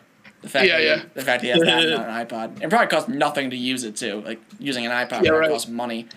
Um, but anyway, that's a good pick. Obviously, it was in my top ten, so uh, I loved it. you. It's been in my top ten pretty much all year since I listened to it, and there I- have been Oh, a lot of albums it. that got kicked out of my top ten this year, but Eternal Atake remained there the whole time. It's a good album. thank you. Great album. Fantastic. Looking forward to what Lil Uzi Vert's got next. Um, Me too. Olivia, you're number two. You're silver medalist. So I actually ranked our Rhode Island resident Taylor Swift at number two. Ooh. Evermore. Um, no, Brooklyn. I haven't even 1989. to listen to Evermore fully because it like just came out the other day, which is Right. like, Yeah. all right, just casually dropping another one. Uh, but I've always been a Swift fan since like Tim McGraw, like the old days, and I just love how she's like always taking a risk and doing something different, and like having like Bon Iver on a track is just like, I just love that. I was like, Cheat code. Like, He's so good. combo Bonnie right Bear's here. a cheat code. Get out of here. He's good, but don't call him a cheat He's a cheat code, Jake. He's good. He's really good. He's really good, but it's not like you put him on a song. You're like, oh my god, Bonnie Bear. Oh. Well, him on uh on my beautiful Tr- dark twisted fantasy. He, well, I mean, okay, yes, he, that Steve, that song features like seven people. Yeah, wait, which song was that one? Lost in the world. Oh, okay. I thought you were talking about. I thought you were talking about Monster. I was like, Monster has like seven people on it. Yeah, I barely remember he's on that song. I mean, there's a thousand people on that song. right. Lost in the world. That's the, his whole sample. That from No, no, first no. part. I'm kidding. No, I meant Monster. Lost in the World. Yes, that that's good. Um, but also, uh, that was Monster was a song that launched Nicki Minaj, if I'm not mistaken. Pretty much. Mm-hmm. Um, well, I, I could go on. I could do a whole episode on My Beautiful Dark Twisted Fantasy. I love that album. Which top to is, bottom. Kanye Yeah. West. He might be crazy now, but he made a perfect album. In that, That year. was a perfect album. unbelievable album. But anyway, uh, we are talking about Taylor Swift, who is actually kind of connected to Kanye West. Um, Mhm. not, not, in a- not in a great way. Um, Always. Not in a great way. now, I would say she. It here's uh, yeah, I would say she's. And actually, that's a pretty good question. Who's had the better better musical career album wise, her or Kanye West? Because she's Kanye. never made anything as good as My Beautiful Dark Twisted Fantasy. Oh But- no! Like but- that was the last great record. he But made, his in opinion. lows are are are her yeah his lows are a lot worse than hers. That is Like- true. I know I know Josh Martin is somewhere his ears are ringing as I say this, but Reputation's a bad album. I'm sorry to It's break it to you. It's my- a yes. bad album. It's got good songs. It is a bad album. Yeah. Like It's weird to think "Delicate" is from that album. It just doesn't feel like a song it from there. like, it's so it. much better than everything else on the record. she would she would be good enough if she took Delicate retroactively, put it on 1989, and just deleted Reputation from existence. Because like, I, and I'm I say this as the only person on this entire planet who likes the song Endgame. I'm the only person who likes that song. I'm fine with that. Oh, I love that song. I Then don't I- like it. True. Some people also like it. I, I love it because uh, the Lights Camera Barstool podcast recut the Endgame first trailer with uh, the Endgame song, and I was like, well, that's pretty cool. And then I got binging listening to it, and I love it. Uh, even though Ed Sheeran and Future have no place together on a song, it makes no sense to have a No, song. what I you're right about that. Um, but it's like putting like meatballs and like I'm trying to think of like anchovies. Like I guess those both belong on pizza. You get the idea. But um, that's actually kind of an intriguing conversation of who's had the better overall career. I would say, oh my god, I would probably say Taylor, just because she's had fewer lows. Like Reputation sucks, but pretty much everything else she's made has been really damn good. Like Kanye's had some some not great albums before. Yeah. Ugh. I'd go Kanye. First. God go Kanye damn, too. Dark Fantasy is such a good album. I, his first like his his first few like he- like every album that he had up until Right. My Life with Pablo like changed the game. And My Life with Yeah. Pablo, I really like that album too. My li- the the Life of Pablo is like one of his most polarizing albums. Like that and Jesus are super polarizing. is you can't even really like say which one is like obviously uh the Dark Twisted Fantasy one, but like if you remove that, right? How can you even say which one is the best? Like College Dropout, Graduation, those are hits on there. Late Keep registration. Walks, like like all Yeah. those. It's just uh touch the sky, like Like That we one always do with this time. Uh, yeah. Wow, that's- there's like so many great songs. Like I wouldn't even. I would have to go Kanye just because of that. Yeah, but I- um, I'm actually kind of switching my vote now. I think it is Kanye, just because, just because. Yes, Taylor he's good too. But like, he's had more lows than Taylor Swift. He's also released, I think, I think more albums than her, right? Or the same amount of albums. I don't, I Right. actually don't know. that's what um, makes a well-rounded artist, though, is somebody who Yeah. will like go out there and try like really different things. I know Taylor Swift has, and you know she went country or she was country and she kind of went more popish, and yeah, respect. But like Kanye's like done like gospel. He's yeah, I don't know. He's just Yeah. And I, I mean, like I'll say, I don't like Jesus is King. I do not like. Um, right, like- but he went and took Yeah. that risk. he, you took know I mean, he took a risk, and it did not turn out as well as Taylor Swift's uh, tip dipping her toe into folk music, which But like, worked is out. it a failure because he does have like a cult that he has started from it? Yeah, true. I'm just gonna I'm just gonna pop a quick I'm just gonna pop a quick allegedly in there just uh, in case Kanye West people are listening, even though I know they're not. Um, but back to back to Taylor Swift for a moment. Uh, I do remember uh, like when she announced she was d- dropping a surprise album, it was like a momentous occasion because like she didn't do that. I mean, how much build up was there to Reputation and Lover? Like so much build up to those singles, everything, and then she was just like, "Here you go. Here's here's folklore. Enjoy it. It's gonna be." Mhm. It's gonna And be a good everything time." felt like different about it. I don't know. I remember I was I listened to it playing Mortal Kombat one night, and I was like, these probably don't go together well, but I'm gonna do it anyway. Uh, right. shout out, shout out Ed Boon, big fan of the podcast. Um, anyway, but yeah, I mean, I liked folklore. It did not make my top twenty or top ten, but um, I enjoyed it. I ended up actually giving it the same score I did Evermore. I think they are both very uh, equal albums, and I know a lot of people will disagree with that, but uh, I, I think- like Folklore more than Evermore, but I, I like Evermore. That's a really good record. It's Yeah. just it came out the same year as Folklore is the Right. big problem with it. yeah. I mean, you could you could have called one Evermore and one Folklore, and I, I probably wouldn't have known the difference, quite honestly. Uh, she did get both Haim and the National's very first Hot 100 hit this week when the uh, whole album made the Hot 100. That was Haim's first ever appearance on the Hot 100. Yeah, can you believe that? No The Wire, no uh, Forever, no Want You Back, no I can't believe I can't Hot believe The Wire or Want You Back could didn't didn't make the Hot 100. At least like Yeah, even the lower weird. like rungs of the Hot 100. Yeah, it's weird. Like that's their first uh, top 40 Hot 100 appearances. That uh, but which what I think is the best song on Evermore. Which Thank is you. Nobody So do I. I love that song. I love that song. A lot of people disagree apparently, but I do love that song. I haven't listened to it or any of it. Don't screw Taylor Swift over because she will murder you with the help of Haim, Apparently. So that's just something to keep in the back of your mind. Uh, so my number two, uh, and you know it's funny. I just spent whatever like twenty minutes ago. I was just talking shit about how you could just call an album Fiona Apple and you'll get a nine on Pitchfork. Uh, but my number two is Fetch the Bolt Cutters by Fiona Apple.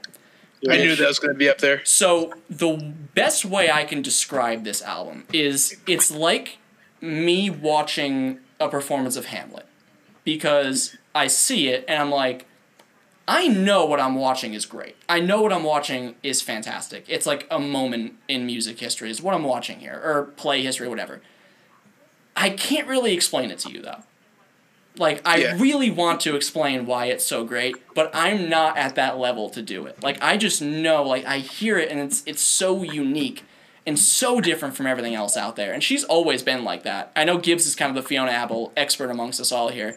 So correct me if I'm wrong at any point here, Gibbs, but she's always been like that. I mean, it's on her terms when she wants to do things, when she wants to release stuff. She's potentially going to boycott the Grammys uh, because Dr. Luke got nominated. So Unsurprising. that's fine. Do that. I don't care. I mean, she should boycott the Grammys because her album didn't get nominated in the first place. But the Dr. It got Luke thing- nominated for uh, alternative album and a couple rock categories, which were mostly nominated women this year in the rock categories. Was the one category that they got really right in the Grammys was rock. Yeah. Everything else was kind of not correct. They they nominated a deluxe version of a Black Pumas album over Fiona Apple's. They nominated somebody named Jacob Collier, who I'm not sure i- if they're somebody's kid or not. Dude, I, poor- I've never heard of Poor Jacob before. Collier because no one had ever heard of him, and then the whole the whole sequence that day was nominations released. Who's Jacob Collier? This album sucks. Why is he nominated? That was the sequence from everybody on Twitter. It was like, Why is this person Is he nominated? some YouTuber? I'm, I'm still not entirely sure who he is. But one way or the other, Fiona Apple probably should have been nominated because this album is great. I mean, it made it made headlines when Pitchfork gave it a ten, which is the first time they've done that for a new album since My Beautiful Dark Twisted Fantasy back in they almost never give out They tens. don't. Uh, but What was they- your favorite song off the album? Uh, mine is probably either Shameika or I Want You to Love Me. Yep. Okay. My, I like uh, Heavy Balloon. That's a good one. That's one. my favorite. I'm partial to newspaper. there you go. That's a, get it because I work. Okay, anyway, um, it's good. I mean, the whole album is great. Um, I think it's like just a shade under an hour. It's like 50 minutes, 51 minutes. Uh, it's good. It's about a dozen songs. You'll probably find something you like if you listen to if you've ever like listen to Fiona Apple before. Uh, but you got to admit, Gibbs, they've flirted with giving her a 10 before many times. Mhm. Like I think the Idler Wheel was like what a 9.4 or something. Mhm. Yeah, so like they've come very close before. Uh, and when they gave this a 10, I was like, all right, well, I don't have to worry about what their album of the year is because nothing's going to top that unless she releases. Sure enough. Unless she releases Fetch the Bolt Cutters again. But um, Doesn't she, doesn't she have the, the, like the the world record for like the longest album name ever? Uh, for a while she did. I think Chumbawamba now has the longest. Oh, album really? title. they need to have something, How I guess, right? Other than How did get it longer? But like yeah, it's like 90 words long. Uh, Yeah. When the Pawn, which is her second record. Yeah, yeah, yeah. Um, but Gibbs, I know this will be coming up on your list later, so I won't I won't spend too much oxygen on this right now. Uh, but anyway, actually, I think you're up next. Now that I think about it, yeah, you're up. So, uh, my number two album this year is Sideways to New Italy by Rolling Blackouts Coastal Fever. They are an Australian jangle pop band. If you are familiar with like the Gin Blossoms or REM, you kind of get the the genre that these band is. Uh, the the big thing with them is that they have three guitar players. And on all of their songs, you can hear the three guitar players do very different things with their guitars in terms of how they, you know, get them to jangle and, and how it works with the catchy melodies that they write. They also have three songwriters. Um, the uh, one of the songs on this record, "Cars in Space," is my favorite song of the year. It is like uh, just full of hooks, even when it's just like two minutes of them banging on their guitars. It's just really incredibly catchy. They released like three other singles off this record, which are really really great. Um, and yeah, like listening to kind of like jangly Rickenbacker indie jangle pop is like just catnip to my ears because I grew up, like I said, listening to REM and the Gin Blossoms and Tom Petty and the Heartbreakers, and stuff like this just really just catches my ear right away. Um, uh, this was a band that I would have loved to have seen live this year. They were probably going to come to America, but that's not happening. Um, I, I have heard that Australia has done a better job with COVID than the U.S. has. Yeah, so maybe they, they, they, they got in some some kind of socially distanced performance this year. But yeah, they are Oh, cool. on the top of my list for 2021 uh, Yeah. for seeing stuff. Um, they released a record a couple years ago and an EP before that that I thought were really great, and this is kind of the pinnacle of what they do. They really seem to be more so than somebody like Real Estate. They seem to be the band to go to for this kind of music, and it's really great to see them put out mm-hmm. such a great album in a year that you know desperately needed some really fun indie jangle rock. Two things, two quick notes. First off, Gibbs, you remember that you and I used to get into it about Blur and Oasis? Do you remember that? Yeah, Yeah. Yeah, you were Team Blur, I was Team Oasis. I'm still not. I'm not off that hill still. Um, second of all, this band, I have not screwed up the name of a band more than I have this one this year.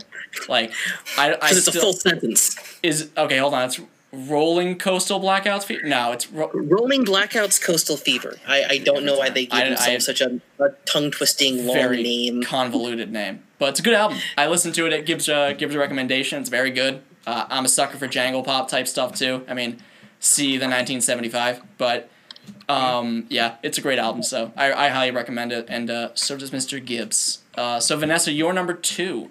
Yeah, so uh, Silver my number two is Man on the Moon 3, Kid Cudi. Um, I probably would put it number one, but since it just released, it's just not right to put it number one yet. I haven't fully processed it, I don't think, but it'll get a two. Um, yeah, I don't know. I think right now, like the the song favorite song changes like depending on the day, but I do like how like in the beginning of She Knows This, uh, there's like that ode to Stand By Me. Yeah. And I think Kid does that too. Like, so are you allowed to swear on this podcast? Oh yeah, I don't care. Oh, Oh, okay. uh, so like in like uh Indicud with Unfuckwittable, that's my favorite song of Kid Cudi's, and there's like a line from the Godson in that. So um where he's like, You can fly, Boy. nobody can touch you. Like I like I love that. So like having that like again, like the theme of that occurring, it's like it's just cool, like, you know. Uh and then I really like Lord I Know too. Yep. Um, I think that might be my other favorite, like of the week from that. yeah. but we'll see, like what it is next week. You know? Yeah, that's yeah. That, that I when I listened to it for the first time, I just kind of put it on and I was like, I need to pay attention to this. So I was listening to it Right. and reading the lyrics on Genius as I was going along. Yeah. I was like, And like, I- like feeding you, like Yeah. we're like in the DMs, Yeah. and you're like, did you like listen this yet? I'm like, no, Yeah. but I'm. I'm trying to focus on the lyrics Yeah. on Genius, so stop tweeting. exactly. I'm like, I'm like texting somebody, or yeah, you guys were DMing me, and I'm like, this is great. Like, I'm like, if you guys haven't listened yet, it's unbelievable. It's a Right. cosmic experience. uh, Uh, there's a song on there too. I think it's September 16th. That's like produced by Finneas, which is Billie Eilish's brother, which I thought was really cool. Yeah, Um, he's another yeah. one of those top producers right now. He's uh, yeah, he's cool. Finneas so hot right now. He's he's big. He's big out there. He's got Uh, an edge vibe going, you know. Yeah, he's interesting. He's He good. was, he was out there before his sister. Obviously, he's he's older, but um, Great. Yeah, he's uh, I think he's been just a little bit outshined by uh. Yeah, by just a Billie little. Eilish. Just- He doesn't just- care though. I don't think. No, no, he doesn't care. He's definitely m- more of a behind the scenes person anyway.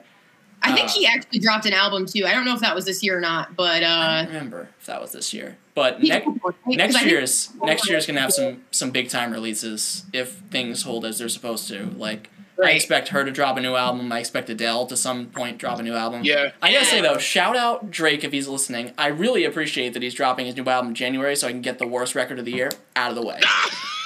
Very happy. so About it. tired Drake. Oh very, my god! very happy Oh. about it. I'm so oh, happy he chose to because I, Never. I, I hated Dark Lane demo tapes. I hated that album.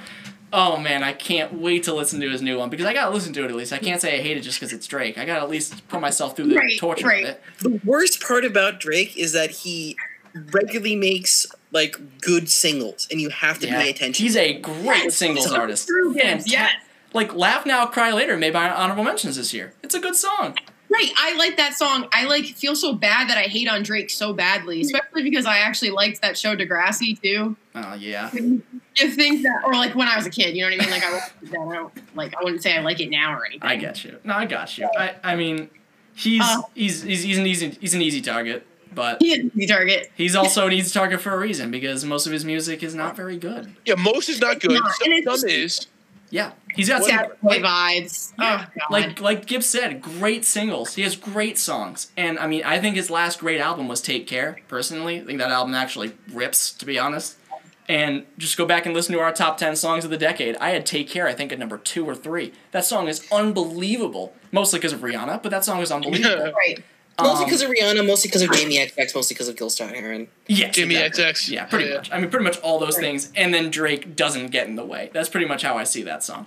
Um, but yeah, so Drake. uh, I'm not even sure how the hell we got onto Drake at this point. Oh, thanks, thank you for releasing your album in 2021 in January, so I can listen to it and not have to worry. Uh, he'll probably drop a mixtape in like June anyway, so um, I don't know. We'll, I'll figure Yeah. it out. Um, but Yeah. anyway, please make sure it's not an hour and a half long, like every other album you drop. If you're listening, I know you're a big fan.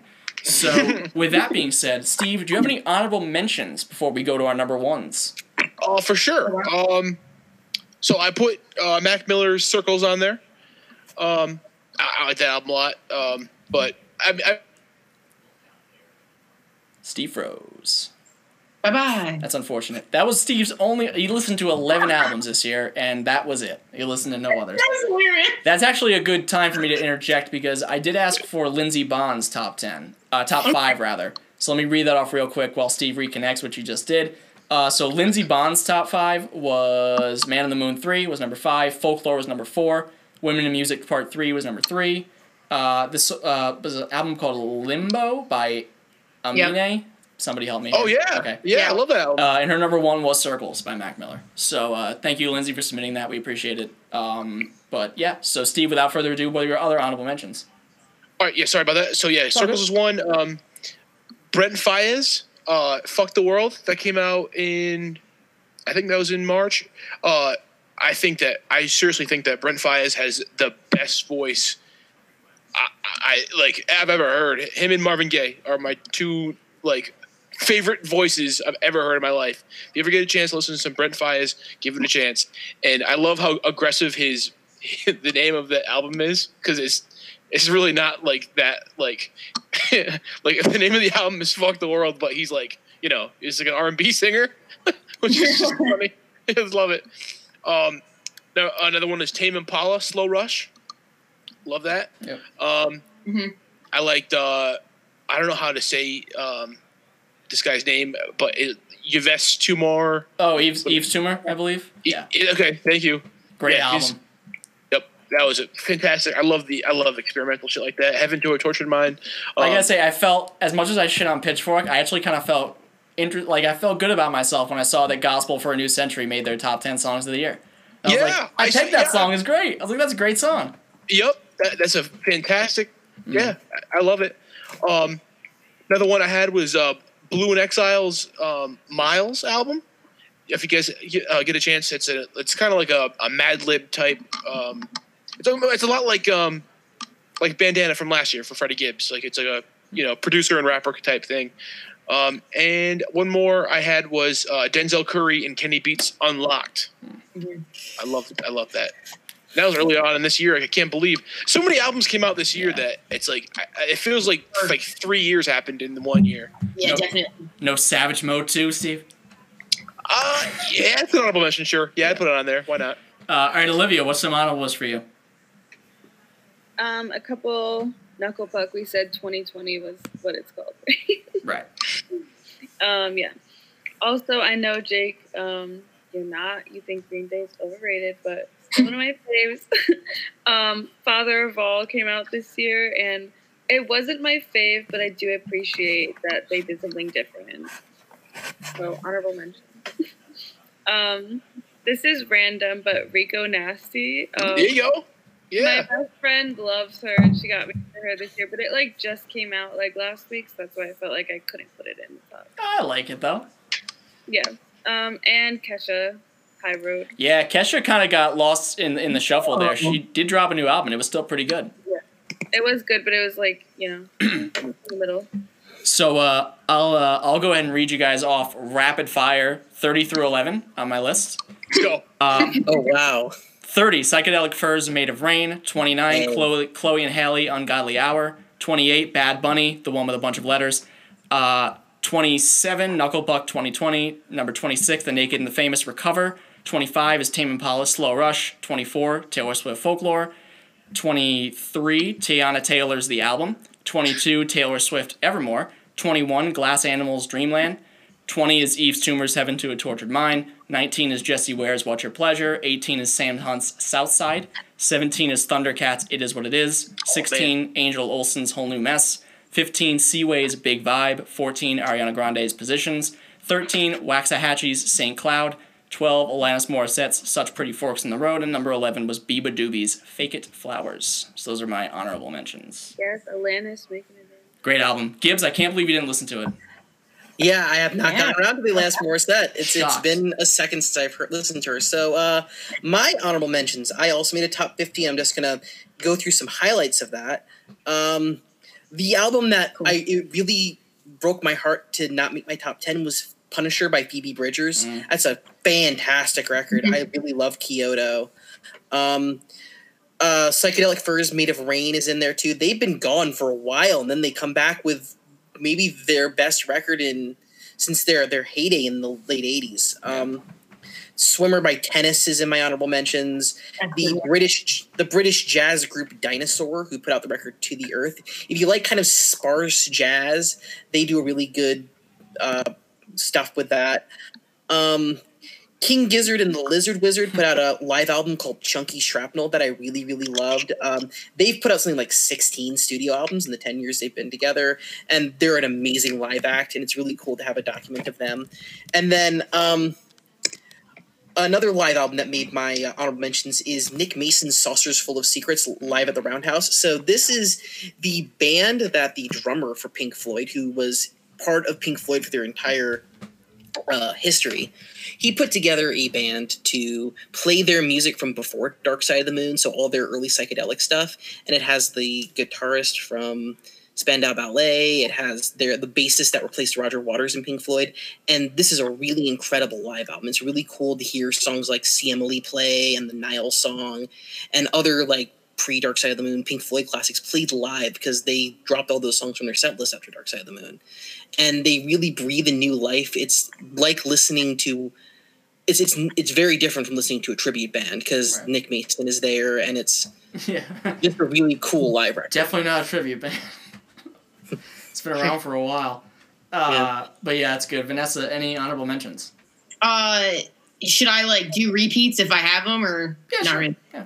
Okay. Whatever Well, I have uh, tennis with Swimmer there, um, and I have Halls down there with Maniac. Uh, other albums I really enjoyed: Lady Gaga's Chromatica, which I feel kind of bad not including in my top ten, but she didn't make the cut for me this year. But that was a great album. Uh, Party Next Door's album was really good.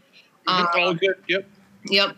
Uh, I just started listening to Chris Stapleton's album, so I couldn't put it on my top 10, but I did enjoy that. Um, obviously, Dua Lipa with the Future Nostalgia. Uh, Selena Gomez is Rare, I really liked from the pop side of me, and also like Justin Bieber's Changes, I really enjoyed. Um, I have Run the Jewels album, uh, Fredo, Freddie Gibbs, and and Mac Miller, of course, uh, with Circles. Those are my honorable mentions. Without further ado, Steve Scott, your album of the year. My album of the year, Jake, you've already mentioned this, and I have very similar thoughts about it. It is Childish Gambino's March 15th, 2020. Wow. You know what? I didn't listen to this album as much as I listened to Juice WRLD and um, Lil Uzi Vert's album. However, this album, I h- held, I hold this album in such high esteem. This album is the 2020 album for me. Uh, it came out at the perfect time. Uh, you know, I we were waiting for this Gambino album forever. Like it was like, when's he gonna drop? When's he gonna put out an album? And then that weird link comes out or whatever. He, he tweets or whatever. He like tweets every like every you know Groundhog Day, and uh, Yeah. Him, tweet, the- him tweeting stops the world because he never tweets. I know. Then you go to the website and there's like a code you can enter or something. You can hear like a song and it was like weird, but like then you could hear the song and it was like it was it was really good. And it was like you could hear like like like feels like summer whatever. Yeah.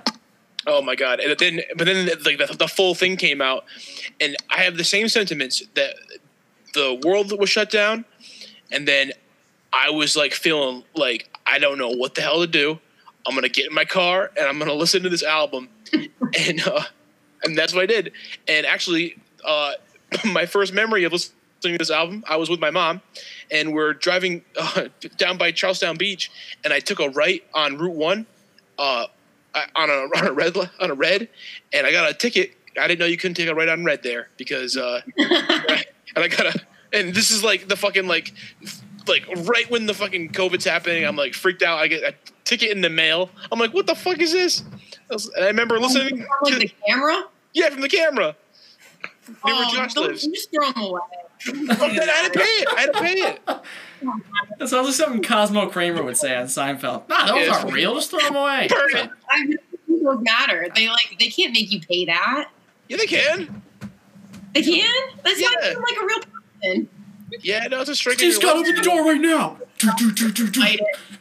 Open the up. I think, but personally though, I just want to say about this album, I think that this is, uh, you know, this is just my personal thought. I think that this is Gambi- This is some of Gambino's best work.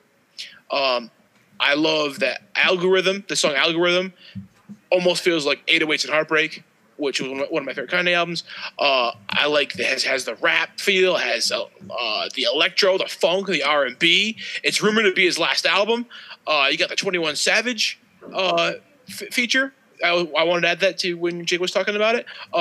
You got the Ariana Grande Grande thing, um, and I think my number one song of Gambino all time is 5349. Um, if this is his last album and the last song he ever puts out, I'm satisfied. That first time I heard it, I wanted to cry. That song is just like a perfect song. I, I still listen to it and get goosebumps. I think that song is something else. And I played it for other people, and I'm like, "Yo, this is my favorite song," and they're like, "Yeah, it's a good song," and I'm like, "You, you don't feel it, bro. Like you gotta, you gotta like open your heart to the I, song." It's I so still good. think, and this is all I'm going to say about it because, as with most early Gambino, I cannot say a word from the song. Uh, but I still think my fa- my favorite Gambino song I think is still "Freaks and Geeks." That's probably still my favorite Yeah, song yeah. of his.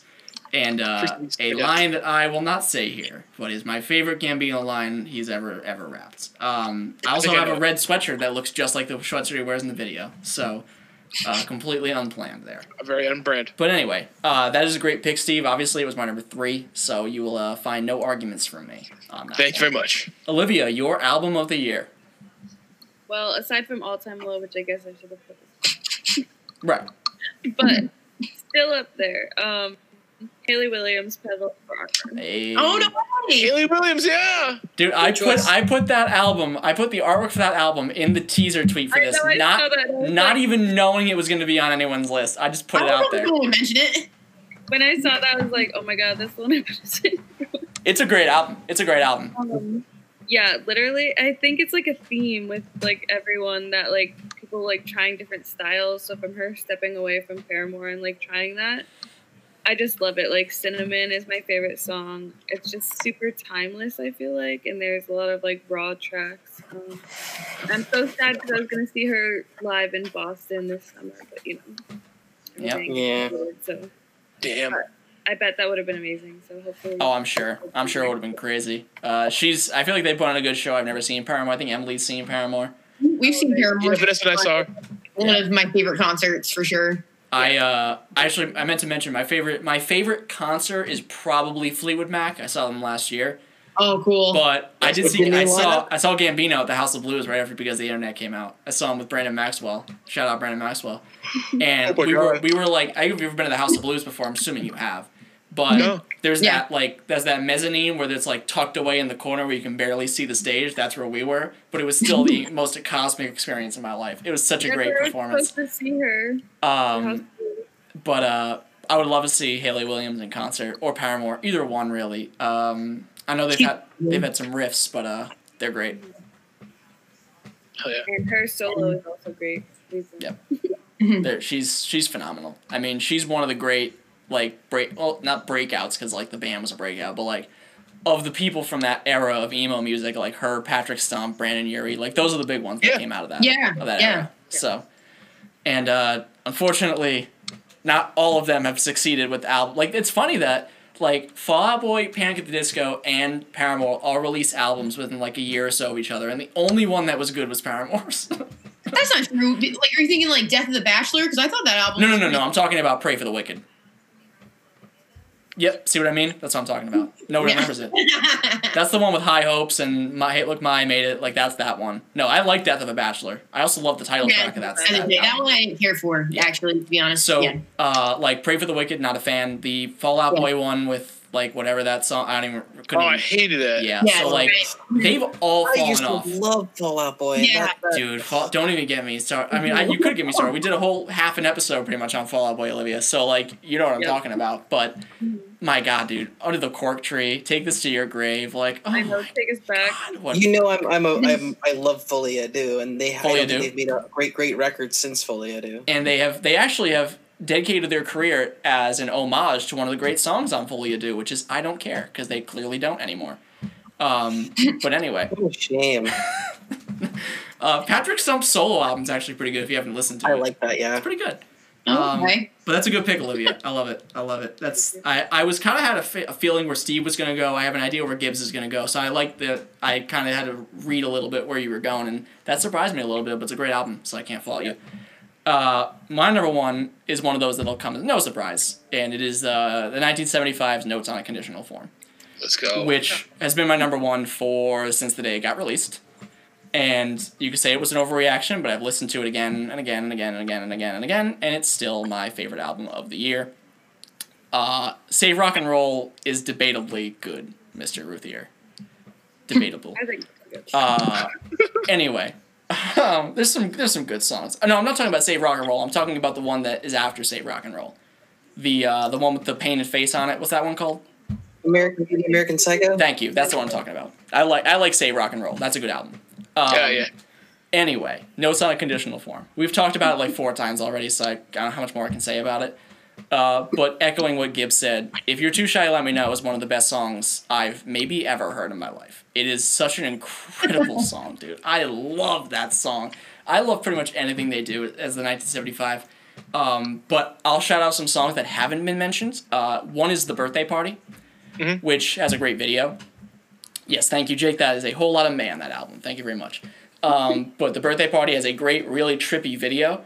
Um, the song itself is really good. It's got some country elements to it and like emo too. And Matty Healy kind of goes into a little bit on the spotlight on Spotify. Um, but I just want to shout out what I think is the best deep cut on the album, which is uh, Tonight I Wish I Was Your Boy. I think that song is maybe one of their most underrated. It's got such a cool, like, low key groove to it. Uh, and just Matty Healy, like, I know that the band is more than Matty Healy, obviously. Like, like their bass work is incredible, the drumming is awesome, the like everything comes together so great. But Matty Healy's voice just adds like, an, like it just takes it to another level with the 1975, and I still think maybe my favorite minute in pop music this year is the sax solo on "If You're Too Shy, Let Me Know." Like, Oh, that's, hell yeah. that sax solo rips, dude. It's the it's the best sax solo since "Run Away with Me" by Carly Rae Jepsen. It's it's, Awesome, yeah. it's an unbelievable. Good sax solo. Oh my god, do I love it! I love the whole album. Like Steve mentioned, like Roadkill, very low, very very kind of like song people forget about. Uh, then because she goes, like Steve, uh, Gibbs mentioned earlier, kind of has those shoegazing elements to it. Uh, and Me and You Together song, which Gibbs mentioned earlier, uh, feels like something off of their debut album. Like that, it kind of has that kind of sound to it. And you were waiting for something more upbeat from them because people, like Steve said, like shouts at you. Frail State of Mind is well, that really don't describe what that's about. And then you get me and you together song. It's like, all right, this is what I was expecting from them. Like this is like that that typical 1975 jangly, upbeat, very them pop song, and it kind of set off that trajectory of like, all right, this is going to be a great album from them. So, top to bottom, I mean, Notes on a Conditional Form is just such a fantastic album, and it is my favorite album, and in my opinion, the best album of this hellish, disgusting spin around the sun that is 2020. Right. Gibbs, your number one album of the year. So my number one album of the year is "Fetch the Bolt Cutters" by Fiona Apple. Um, I the thing I love about Fiona Apple is that she's only put out five records, and they're all so different. And from she's one been around another, for like 28 years. And they're so also distinctly Fiona Apple. Um, only she could have made this record. Um, I love the percussiveness of it. There's a lot of like weird percussion on this record. It's really dominated by her piano playing.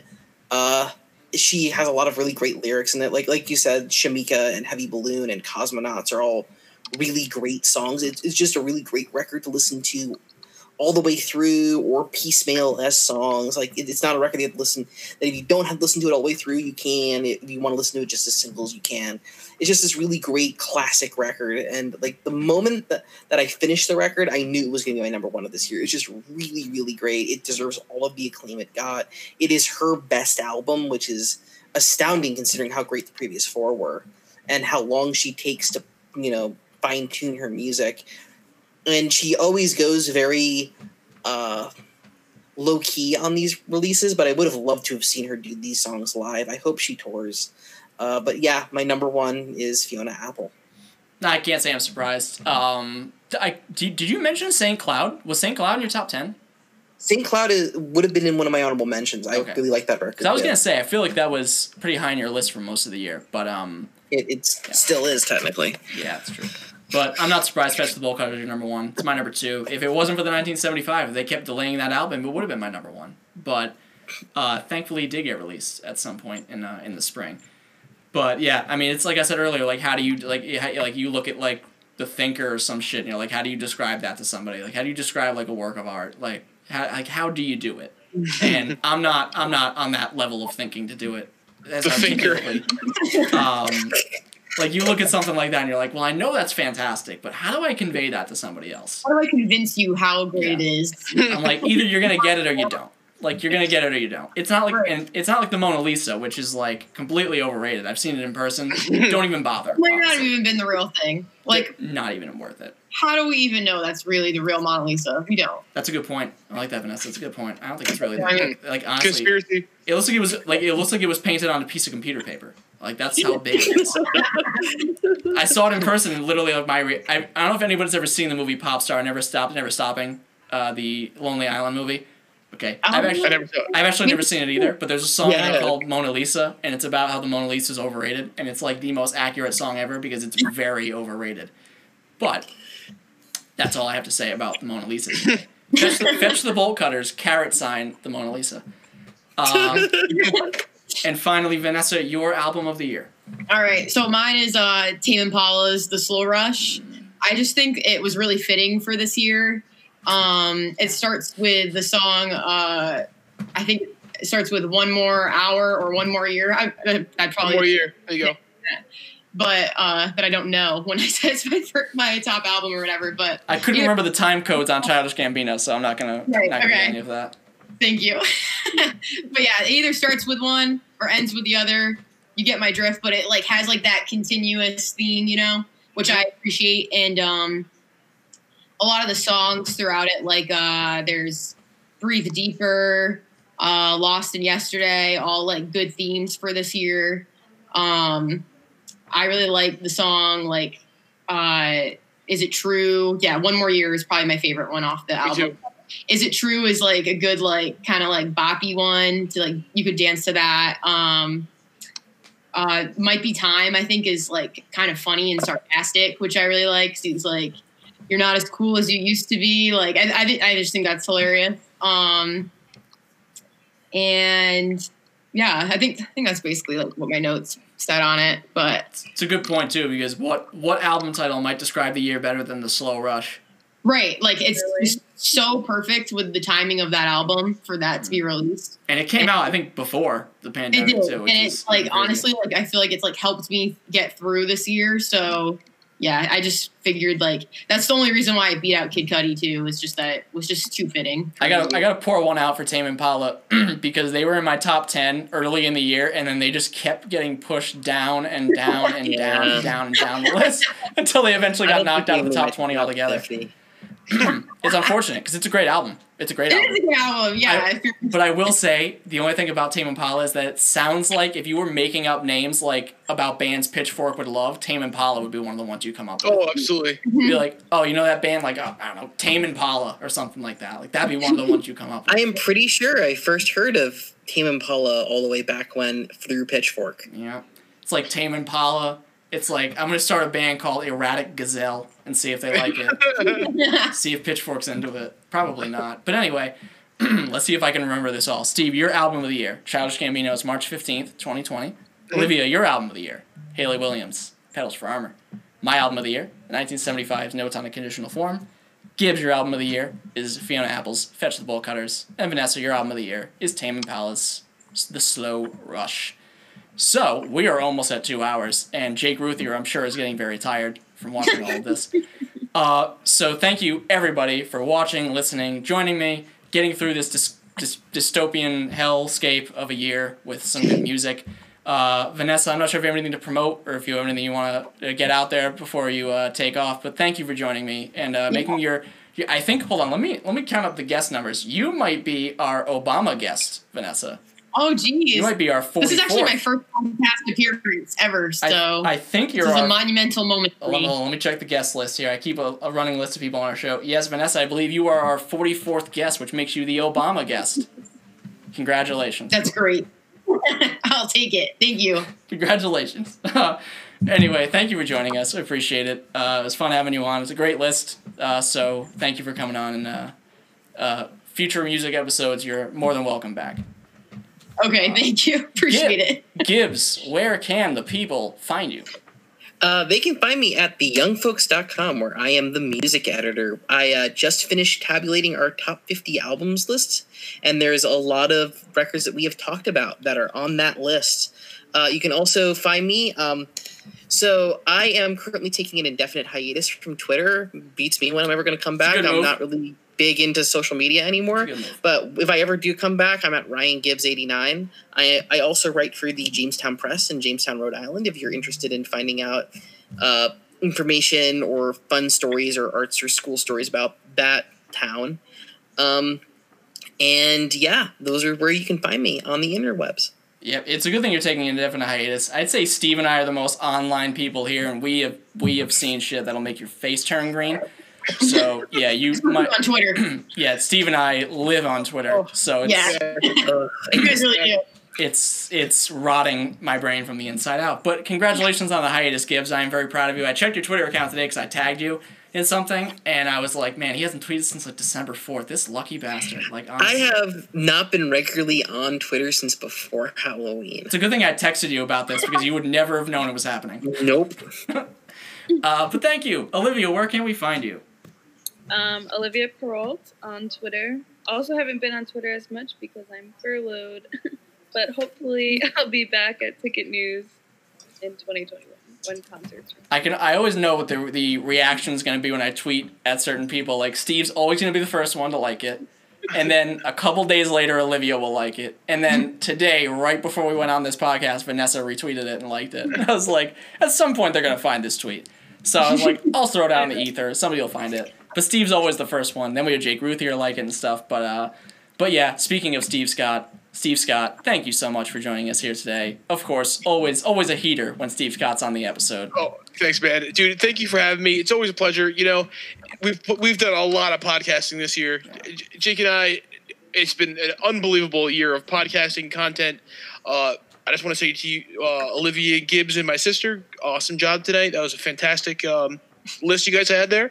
Uh, shout out to Vanessa for her first ever podcast appearance right here. This that's monumental. Pretty Everybody, cool. She round, wouldn't round even of applause, everybody. Round of applause for come- Vanessa. she wouldn't even come on my podcast yet. You know, so Wow, we got we got first All right, dibs over over small state big takes. Look at that. That is. Yep, she, I'm gonna I'm gonna put that as a note next to Vanessa's guest appearance on uh on my running list here. Seriously. shows us over small state big takes. I want to Prob- give also probably oh. because she hates Dave. I'll put that on the list. Yeah. Hates Yeah. Dave. Didn't Dave. want to come on with him. Um, And just colossal shout out. uh, but yes, Steve, we, multiverse. We are Sure. we we've done our fair share of podcasting both together and on our respective other shows, and uh, it's been a fun year for for some aspects of staying at home. The staying at home part has kind of sucked because I would love to uh, be out and uh, have a drink with some of these very fine people I've met uh, over the past year, and uh, someday Steve will ball up again, and then we'll. We'll grab a drink down in South County at some point. I know it's crazy. You- know, Jake and I have only met in person twice. That's insane. But you know, that's the power of the internet too. Right. You know, we, we've uh, you know, of all things, we've been able to do some serious podcasting, and uh, I, f- I feel like I know you very well. We've only met in person twice, but we've murdered each other countless times. That's, that's about it. oh, It's man. true. Shout out Among Us, big fans. Anyway, uh, thank you everybody for listening, watching, all that fun stuff. Gotta clear my throat because I've been talking for two hours. Sorry about that. But Mm-hmm. Shout out Jake Ruthier. shout out Jake Ruthier. That is uh, not, that's usually a small state big takes thing, but we are happy to shout him out on this podcast too. shout out Jake, great name from what I've heard, fantastic name. Uh, Love this kid. you can find me at Jacob underscore Morocco on Twitter. This podcast is at CSL Podcast on Twitter. You can check out our work at cslpodcast.com. Dave writes a lot about streaming stuff. I write a lot about, sometimes about music. I did my top 10 hits of the year uh, the other day, so go check that out. That was a fun time. Uh, I'm going to write up this list of mine at some point and get it out there. Uh, hopefully, it won't be 10,000 words long, as most things I write become, but we'll see about that. So uh, until then, thank you all for listening, and uh, hopefully, the albums are just as good in 2021.